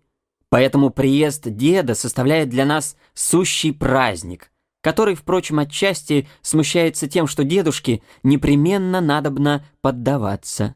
Ежели он проигрывает, и даже если ему сдают дурные карты, то он обижается, молча оставляет игру и уходит к себе в комнату. Матушка знает это и, сдавая, очень ловко подбрасывает ему козырей, а старик в это время притворяется, что глядит в сторону. Вист, робер за робером, без перерыва длится до девяти часов. Дедушка играет молча, медленно выбрасывая на стол карты, и после каждой игры тщательно записывает выигрыш. Проигрыша у него не бывает, разве что на брата Степана найдет озорной стих, и он начинает в заправду играть но матушка так на него взглянет, что охота колобродить мгновенно улетучивается, и в результате старик остается бессменным победителем. Покуда мы играем, и отец выходит из кабинета, но остается в гостиной недолго. И тесть, и зять относятся друг к другу, нельзя сказать, что враждебно, но равнодушно. По-видимому, не находя предмета для разговора. Поэтому карты — оказывают обоим большую услугу, освобождая от обязанности занимать друг друга. Ровно в 9 часов в той же гостиной подают завтрак. Нынче завтрак обязателен и представляет подобие обеда, а во время она завтракать давали почти исключительно при гостях, причем ограничивались тем, что ставили на стол поднос, уставленный закусками и эфемерной едой, вроде сочней, печенки и тому подобное. Матушка усердно подчует деда и ревниво смотрит, чтоб дети понемногу брали. В то время она накладывает на тарелку целую гору всякой всячины и исчезает с нею из комнаты. «Это она Настике понесла», — шепчет Степан завистливо, следя за движениями матушки. «Неужто эта шельма экую прорву уплетет?» Между тем дедушка, наскоро поевши, уже посматривает на ломберный стол. Игра возобновляется, и тем же порядком длится до самого обеда, который подают, сообразуясь с привычками старика, ровно в 12 часов. За обедом дедушка сидит в кресле возле хозяйки. Матушка сама кладет ему на тарелку лучший кусок и затем выбирает такой же кусок и откладывает к сторонке, делая глазами движение, означающее, что этот кусок заповедный, и предназначается Настасье. Происходит общий разговор, в котором принимает участие и отец. «Летом от того тепло», — поучает дедушка, «что солнце на небе долго стоит, оно и греет, а зимой встанет оно в девять часов, а к трем смотри его уж и поминай, как звали. Ну и нет от него сугреву. «Даже и летом», — подтверждает отец. «Ежели долгое время не Настя стоит, тоже становится холоднее. Иногда и в июле зарядит дождь, так хоть ваточный сюртук надевай». «Солнца нет, оттого и воздух холодает». «Это, батюшка, справедливо». «Или опять, войди ты в лес, прохладно, выйти из лесу в поле, пот с тебя градом льет». Нужды нет, что в поле ветром тебя обдувает, а все-таки жарко. И ветер-то, батюшка, от солнышка теплый. Да, солнцем его прожаривает. Я в двенадцатом году во Владимирской губернии в Юрьевском уезде жил. Так там и в ту пору лесов мало было. Такая жарынь все лето стояла, что только тем и спасались, что на погребицах с утра до вечера сидели. Да, чудные дела Господни. Все-то Господь в премудрости своей к наилучшему сотворил. Летом, когда всякий злак на пользу человеку растет, он тепло дал, а зимой, когда нужно, чтобы землица отдохнула, он снежком ее прикрыл. А француз в ту пору этого не рассчитал. Пришел к нам летом, думал, что конца теплу не будет, а возвращаться-то пришлось зимой. Вот его морозом и пристигло. И все от того, что зимой солнышко короткое время светит. Постоит на небе часов пять, и нет его. От того много в ту пору француз русским напакостил. Города разорил, Москву сжег. Думал, что и Бога-то нет. Ан, Бог-то вот он. На силу ноги уплел. Даже песни в то время певали, как он бежал-то от нас, припоминает матушка. Бонапарту не до пляски, растерял свои подвязки и кричит «Пардон!» И ниш ты ему! Легко ли дело, сколько времени колобродил? Только и слов у всех было на языке «Бонапарт да Бонапарт». А из себя какой был мизерный! Так, каплюшка, плюнуть да растереть. Мала птичка, да ноготок востер. У меня до французов в Москве целая усадьба на полянке была. И дом каменный, и сад, и заведения, всякие ягоды, фрукты, все свое. Только птичьего молока не было. А воротился из Юрьева. Смотрю, одни закопченные стены стоят. Так не за нюх табаку спалили. Вот он, пакостник, что наделал? Дедушка вздыхает. Наступает минута общего молчания. «Или опять?» Вновь начинает старик, переходя к другому сюжету. «Видим мы, что река назад не течет. От чего? От того, что она в возвышенном месте начинается, а потом все вниз, все вниз течет. Назад-то ворочаться ей несподобно. Коли на дороге пригорочек встретится, она его обойдет, а сама все вниз, все вниз. И тут Господни пути. Однако в песне поется «На горах станут воды». Это стало быть про колодцы. Вот в Мытищах, например, место высокое, а вся Москва из тамошних колодцев водой продовольствуется. Да и вода-то какая, чистая-чистая, словно слеза, подтверждает матушка. И вода хороша, и довольна ее. Сегодня пропорция наплывет, а завтра опять такая же пропорция. Было время, что и москворецкой водой хвалились. И мягка, и светла. А пошли фабрики до заводы строить, ну и смутили. Подают жареную телятину. Матушка подчует. Теленочек-то, папенька, поенный. Для вас нарочно приготовила. Любовинки прикажете? Что почуешь? Все мне да мне. Ты, Василия Порфирча, не обижай. Он здесь хозяин и сам. Что ему любо, выберет, а вы уж позвольте.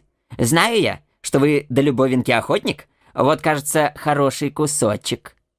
Новое молчание, в продолжении которого раздается стук ножей и вилок. «Вот хоть бы насчет телят», — говорит дедушка. «И телята бывают разные. Иной пьет много, другой мало. А иногда и так бывает. Выпьет теленок целую прорву, а все кожа до кости». «Скотницы, папенька, в этом частенько причинны бывают». «Скотницы сами собой, а иной раз и в самом теленке фальшь. Такая болезнь бывает, ненаедом называется. И у лошадей она бывает. У меня, помню, мерин был. Кормили его, кормили. Все шкелет шкелетом. Так и продали на живодерню. У нас в отчине мужичок этой болезнью страдал. Так всю семью помер пустил. И пустишь.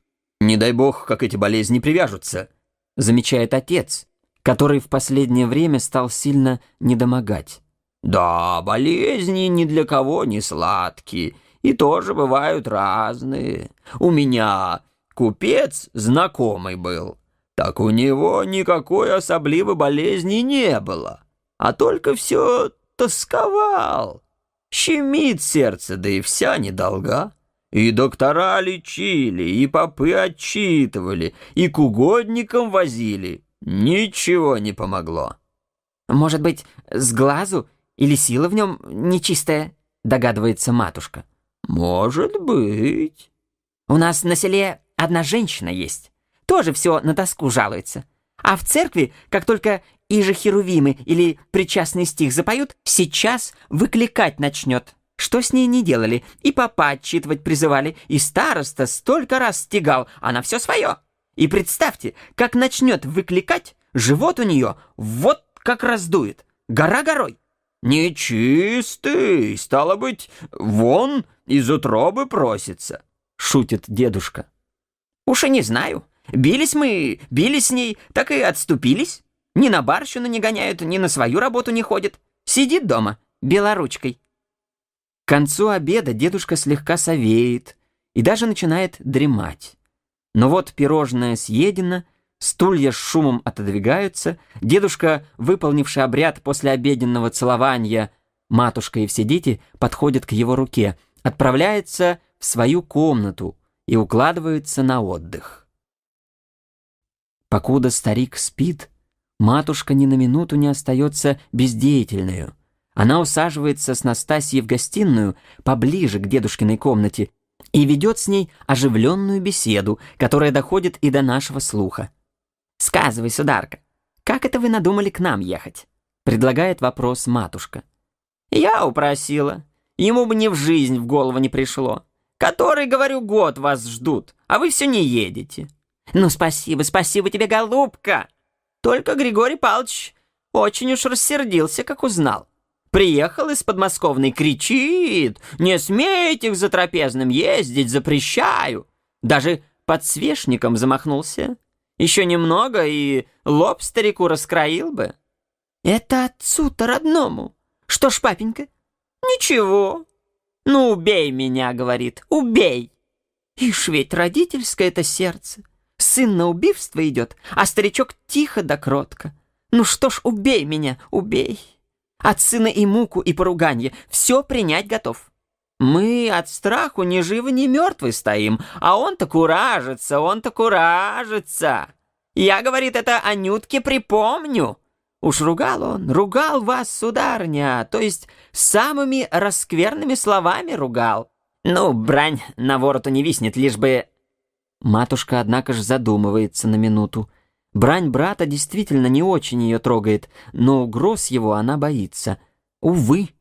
Несмотря на теперешнюю победу, ее ни на минуту не покидает мысль, что как бы она ни старалась, и какое бы расположение ни выказывал ей отец, все усилия ее окажутся тщетными, все победы мнимыми, и стариково сокровище неминуемо перейдет к непочтительному, но дорогому сыну. И как только он уехал, Сейчас же, Павел Борисович, сели письмо к вам писать. Спасибо тебе, спасибо. Ну а насчет э, того... Матушка боится произнести слово «завещание», но Настасья угадывает его. «Это насчет завещания, что ли?» — говорит она. «Уж и не знаю». Призывали они Клюквина в тот вечер, как у них с Григорием Павловичем перепалка была, и шептались с ним в кабинете. «Ну, Должно быть, про завещание? Ах, кабы! А вы, сударня, их попросили? Ах, что ты? Да он меня так турнет, так турнет!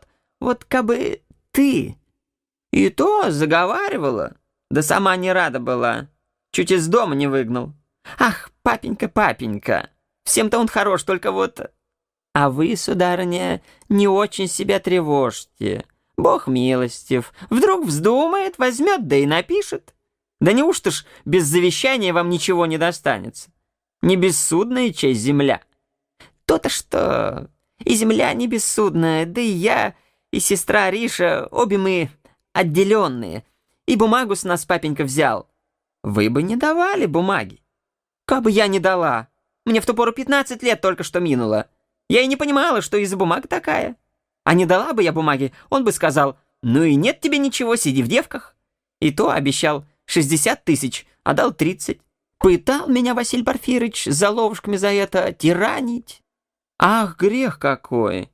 Да, близок локоть, да не укусишь. По крайней мере, капитал-то у старичка как велик. И насчет капитала они скрывают. Только и по сейчас все еще копят. Нет-нет, да и свезут в совет. Скупы они очень сделались день ото дня скупее. Сказывал на меднись Григорий Павлович Лакей, будто около миллиона денег найдется. Этот откуда узнал? Барыня ихняя, слышь, за столом разговаривала. Григорий-то Павлович дома не обедал, так она язык распустила. Верно говорит, знаю, что у старика миллион есть. Слово «миллион» повергает матушку в еще большую задумчивость.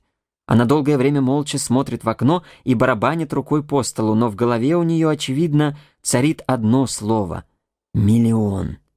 «Да ты постарайся», — произносит она наконец. «Просто приди к нему и скажи, я вас утешаю, и вы меня утешьте». «А что, в самом деле и то скажу?» «Так и скажи. А уж я тебе, ежели, ну просто озолочу. Помни мое слово. Только бы мне». «Что вы, сударыня, разве я из интереса?» «Говорю тебе, озолочу. Постарайся». Однообразно и бесконечно тянется этот разговор, все кружась около одной и той же темы. Перерыв ему полагает лишь какое-нибудь внешнее событие, либо ключница покажется в дверях и вызовет матушку для распоряжений, либо Настасье почудится, что дедушка зевнул, и она потихоньку выплывет из комнаты, чтобы прислушаться у дверей стариковой спальни. В три часа дедушка опять в гостиной. Мы, дети, смирно сидим на стульях около стен и ждем, что сейчас начнется игра. «Папенька, в карточке, покуда десерт подают», — предлагает матушка. «Довольно», — отказывается на этот раз дедушка к великому нашему огорчению. «Так уж вы меня, папенька, извините, я пойду распоряжусь». «Ступай». Дедушка некоторое время сидит молча и зевает. Наконец обращается к нам. «Ну что, учитесь?» «Учимся, папенька». «Ты, Степан, в котором классе?» «Я, папенька, в старший нынче перешел. В будущем году в университет поступлю». «Учишься-то ты хорошо, доведешь себя плохо, озаруешь. Мать на тебя жалуется». «Я, папенька, кажется...» «Тебе кажется. А она, стало быть, достоверно знает, что говорит. Родителей следует почитать. Чти отца своего и матерь, сказано в заповеди. Но это выпивший ногой лежал, и все-таки как хам над ним посмеялся, так Бог проклял его, и пошел от него хамов род, которые люди от Сима и Иофета пошли, те в почете, а которые от хама, те в пренебрежении. Вот ты и мотай себе на ус. Ну, а вы как учитесь? Обращается он к нам. Мы, слава богу, папенька. Слава богу. Лучше всего учитесь. А отучитесь, на службу поступите, жалование будете получать. Не все у отца с матерью на шее висеть. Ну-тка, а в которой губернии Переславль? Во Владимирской, папенька. Два Переславля. Один во Владимирской, другой в Полтавской. Мне хочется возразить, что в Полтавской Переяславль, но зная, что дедушка не любит возражений, я воздерживаюсь. «А Спасков целых три», — прибавляет дедушка. «На экзамене поди спросят, так надо знать. А ну-ка, Григорий, прочти и в духа святаго». Гриша читает. «Так, а Папа Римский иначе читать велит и же от отца и сына исходящего. Вот и толкуй с ним. Приносят десерт. Ежели лето в разгаре, то ставят целые груды ягод, фруктов, сахарного гороха, бобов и так далее. Матушка выбирает, что получше, и почует дедушку. Затем откладывает лакомство на особые тарелки и отсылает к Настасье. Детям дает немного, да и то преимущественно гороху и бобов. «Вы свои, успеете полакомиться?» Приговаривает матушка, раскладывая лакомство по тарелкам, и при этом непременно обделяет брата Степана. Дедушка кушает с видимым удовольствием и от времени до времени прерывает процесс еды замечаниями вроде «ягоды разные бывают, иная и крупна, да сладости в ней нет, другая и поменьше, а сладка». «Это как годом», — подтверждает матушка. То-то я и говорю. Иной раз дождей много. И так далее. А в заключение непременно похвалит. Хороши у вас фрукты. Пахать нельзя. А коли нравится, так и еще бы покушали? Будет. Тем не менее, матушка откладывает на тарелку несколько персиков и абрикосов и уносит их в дедушкину спальню на случай, если б старик пожелал на ночь покушать. «А нам по персичку да по абрикосику», — шепотом завидует брат Степан. «Но да ведь я и слямзить сумею». С этими словами он развязно подходит к столу, берет персик и кладет в карман. Дедушка недоумело смотрит на него, но молчит. В начале шестого подают чай. И ежели время ведренное, то дедушка пьет его на балконе. Гостиная выходит на запад, и старик любит понежиться на солнышке. Но в сад он, сколько мне помнится, ни разу не сходил и даже в экипаже не прогуливался. Вообще сидел сиднем, как и в Москве. Время между чаем и ужином самое томительное. Матушка целый день провела на ногах и, видимо, устала. Поэтому, чтобы занять старика, она устраивает нечто вроде домашнего концерта. Марья Андреевна садится за старое фортепиано и разыгрывает вариации черни. Гришу заставляют петь «Я пойду, пойду косить». Дедушка слушает благосклонно и выражает удовольствие. «Изрядно», — хвалит он Гришу, — «только зачем тужишься и губы оттопыриваешь?» «Ну, папенька, он еще молоденек, и взыскать строго нельзя», — оправдывает матушка своего любимца. «Гриша, спой еще, как это, на перу, что ли, помнишь?» Гриша поет. «Не дивитесь, друзья, что не раз между вас на перу веселом я призадумывался». «Ладно», — поощряет дедушка, — «выучишься, хорошо будешь петь. Вот я с молоду одного архиерейского певчего знал». Так он эту же самую песню пел, ну, пел. Начнет тихо-тихо, точно за две версты, а потом шибче да шибче, и вдруг октавой как раскатится. Тогда же присядут все. Дарование, значит, Бог ему дал? Да, без дарования в ихнем деле нельзя. Хошь старайся, хошь расстарайся, а коли нет дарования, ничего не выйдет. Репертуар домашних развлечений быстро исчерпывается. Матушка все нетерпеливее и нетерпеливее посматривает на часы, но они показывают только семь. До ужина остается еще добрых полтора часа. «Папенька, в дурачки?» — предлагает она. «В дураки, изволь». Дедушка садится играть с Гришей который ласковее других и тверже знает матушкину инструкцию, как следует играть со стариком. Наконец, вожделенный час ужина настает. В залу является и отец, но он не ужинает вместе с другими, а пьет чай. Ужин представляет собой повторение обеда, начиная с супом и кончая пирожными. Кушанье подается разогретое, подправленное. Только дедушке к сторонке откладывается свежий кусок. Разговор ведется вяло, всем скучно, все устали, всем надоело. Даже мы, дети, чувствуем, что масса дневных пустяков начинает давить нас. «Другие любят ужинать», — заговаривает отец, — «а я так не могу». «Хм...» — отзывается дедушка и глядит на своего собеседника такими глазами, словно в первый раз его видит. «Я говорю, иные любят ужинать», — хочет объяснить отец. «Любят», — машинально повторяет за ним дедушка. Бьет девять часов. Свершилось. Дедушкин день кончен. Матушка, дождавшись, покуда старика кладут спать, и, простившись с Настасьей, спешит в свою спальню. Там она наскоро раздевается и совсем разбитая бросается в постель. В сонной голове ее мелькает миллион. Губы бессознательно шепчут Помяни, Господи, царя Давида и всю кротость его. Чтобы дать читателю еще более ясное представление о дедушкиной семье, я считаю не лишним заглянуть на один из вечерков, на которые он по зимам созывал от времени до времени родных. Обыкновенно дня за два Настасья объезжала родных и объявляла, что папенька Павел Борисович тогда-то просит чаю откушать. Разумеется, об отказе не могло быть и речи. На зов являлись не только главы семей, но и подростки, и в назначенный день около шести часов у подъезда дома дедушки уже стояла порядочная вереница экипажей.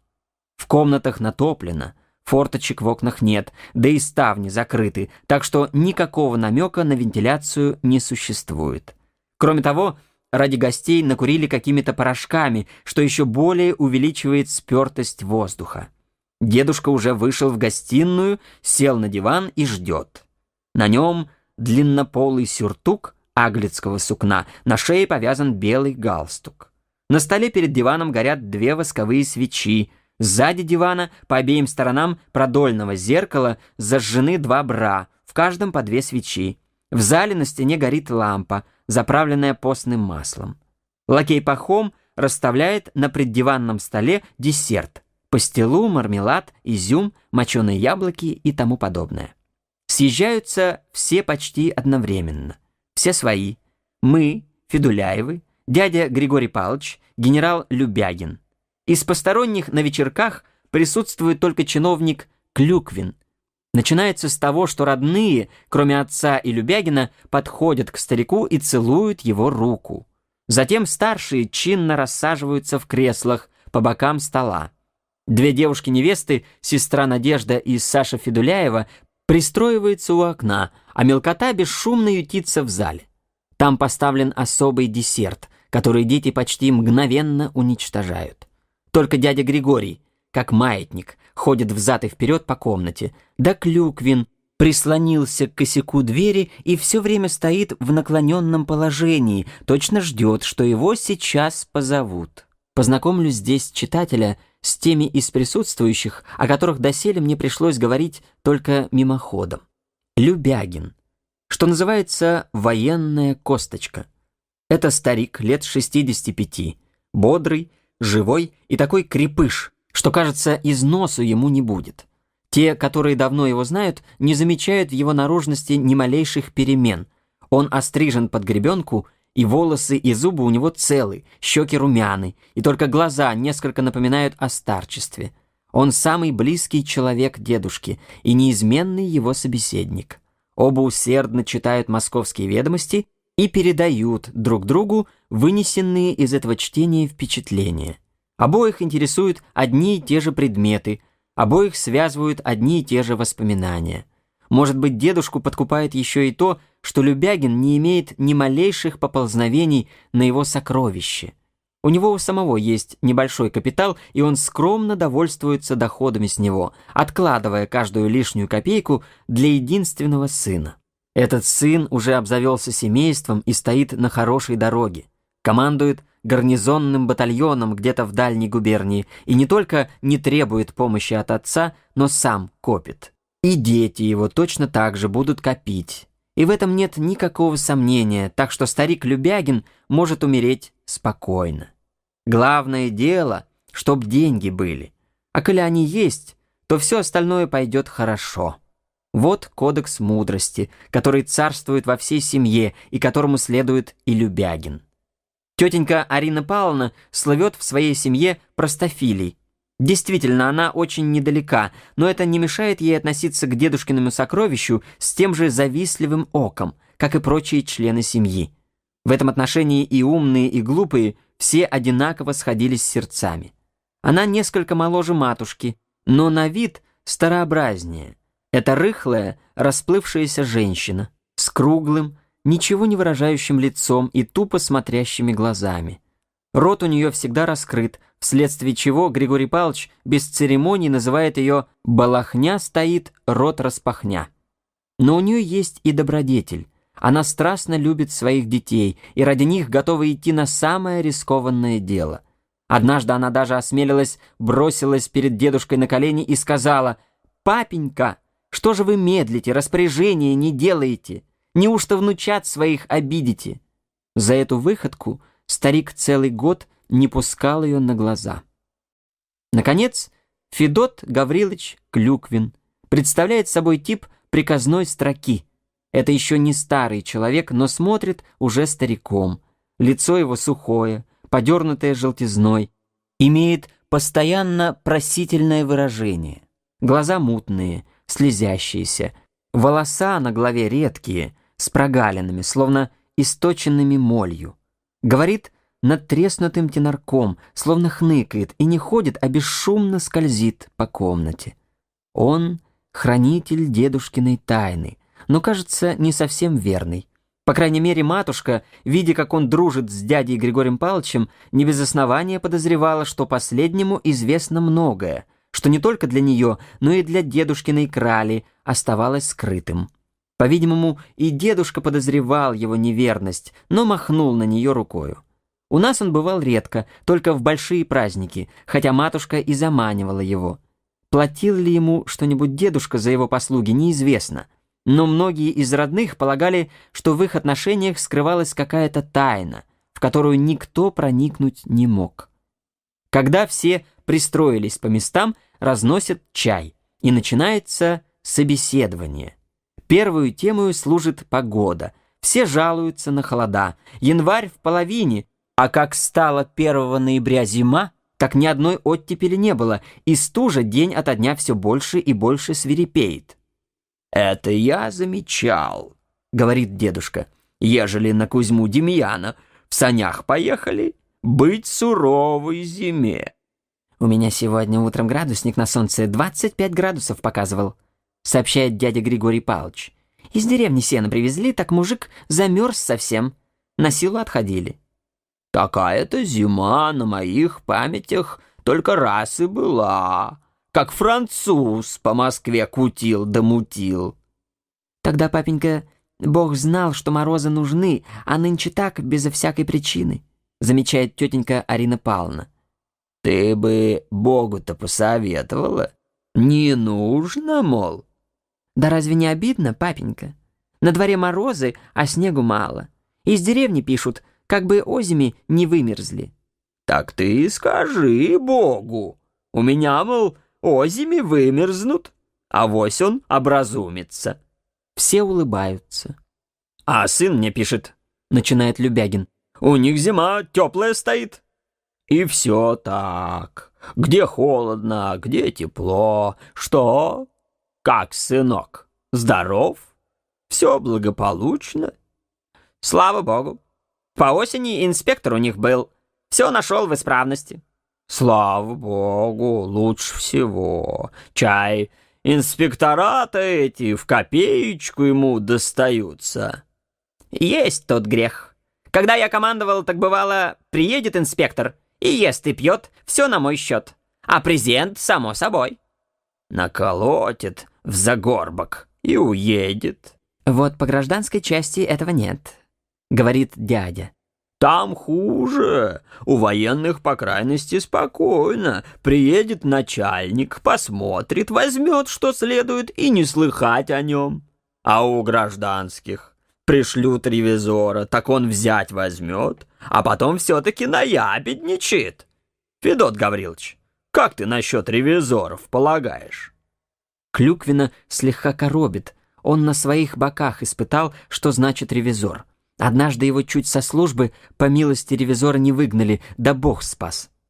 «Самый это народ внимания не стоящий», — отвечает он, принимая совсем наклонное положение. «Что, небось, узнал в ту пору, как Кузькину мать зовут?» Смеется дедушка, а за ним и все присутствующие. Разговор незаметно переходит к взяткам. «В мое время в комиссариате взятки брали», «Вот так брали», — говорит дедушка. «Француз на носу, войско без сапог, а им и горя мало. Принимают всякую гниль». «И прежде взятки брали, и теперь берут», — утверждает Любягин. «И на предбудущее время будут брать». «Потому люди, они святые». «Иной рад бы не брать, а на него дети Пить есть просят. Что и говорить. В низших местах берут заседатели, исправники, судьи. Этим взятки некрупные дают.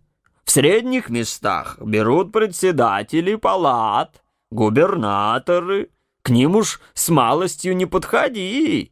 А в верхних местах берут сенаторы. Там целый куш подавай. Не нами это началось, не нами и кончится. И которые люди полагают, что взятки когда-нибудь прекратятся, те полагают это от легкомыслия. Выговоривший эту тираду, дедушка шумно нюхает табак и вздыхает. Разносит чай во второй раз. Дядя останавливается перед сестрой Надеждой и шутит с нею. «Ты что ж, стрекоза, замуж не идешь?» «Ах, дяденька!» — стыдится сестра. «Нечего, ах, дяденька, всякой девице замуж хочется, это я верно знаю». «Недобро быть и человеку единому», — поясняет дедушка. А уж моей Сашеньке как бы замуж надо. Так надо, так надо. Наивно отзывается тетенька Федуляева. Что так приспичило? Грубо шутит дяденька. Не приспичило, а вообще. Ничего, успеет. Вот погодите. Уже я сам этим делом займусь с мигом, обоим вам женихов найду. Тебе, Надежда, покрупнее, потому что ты сама, видишь, какая выросла. Тебе, Александра, средненького. Ты что ж, Анна, об дочери не хлопочешь? Судьба, значит, ей еще не открылась. Отвечает матушка, и, опасаясь, чтобы разговор не принял скобрезного характера, спешит перейти к другому предмету. «Ни у кого я такого вкусного чаю не пивала, как у вас, папенька!» Обращается она к старику. «У кого вы берете?» «Не знаю. Ипат в охотном ряду покупает. Ничего, чай, можно пить». «Дорог?» «Десять рублей за фунт. С цветком». Архиереи, говорят, до чаю охотники. И толк знают. Им, признаться, и делать другого нечего. Пьют да пьют чай с утра до вечера.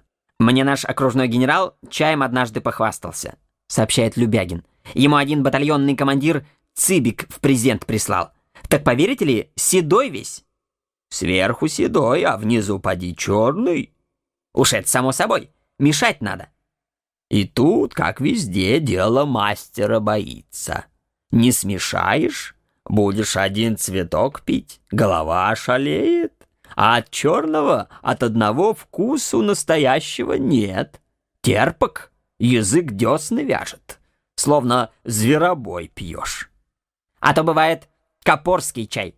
Есть и копорский, только он не настоящий. Настоящий чай в Китае растет. Страна такая есть, э, за Сибирью. Сын у меня около тамошних мест в пограничном городе службу начал, говорит Любягин. Так он сказывал, что причудный эти китайцы народ. Мужчины у них волосы в косы заплетают. Длинные-предлинные, точно девки у нас. Стало быть, мода у них такая. И по всей границе стена у них выстроена, чтобы ни они к кому, ни к ним никто. Своим умом хотят жить. Что ж, это, пожалуй, надежнее. Мы вот и прытки, прыг да прыг, а толку от этого прыганья мало. Чай отпили. Дети высыпают из зала и подходят благодарить дедушку.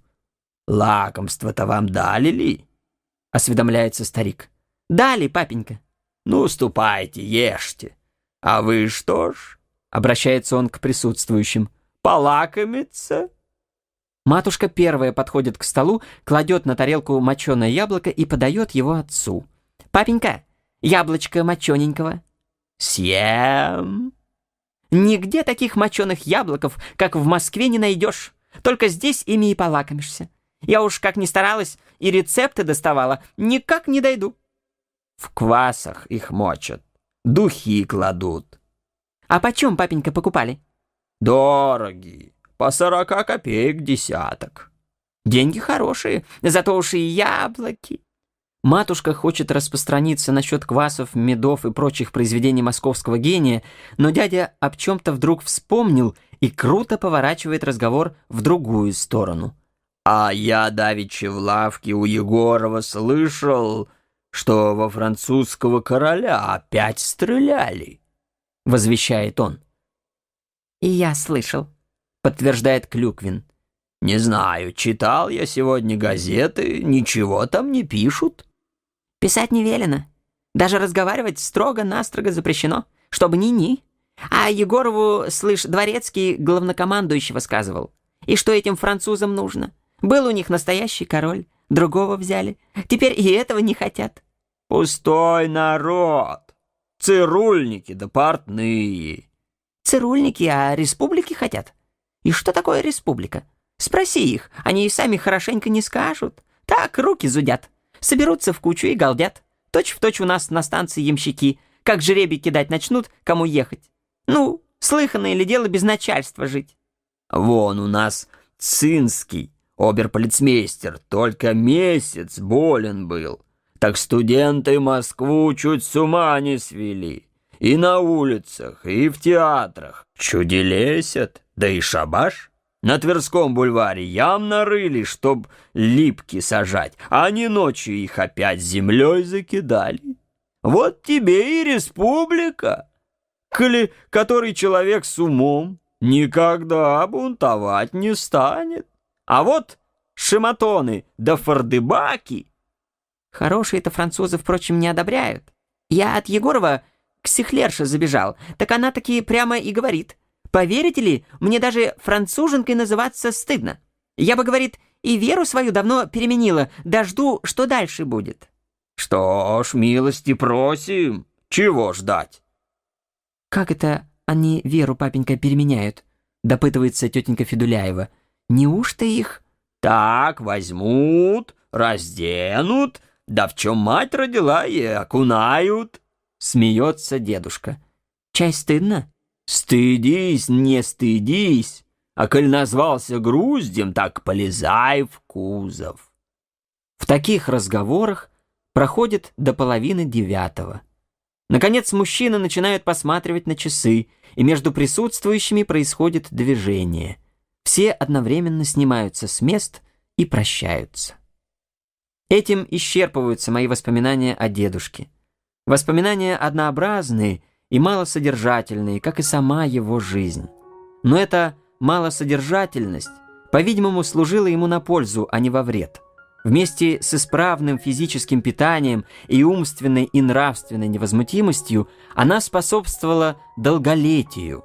Дедушка умер, когда ему уже исполнилось 90 лет.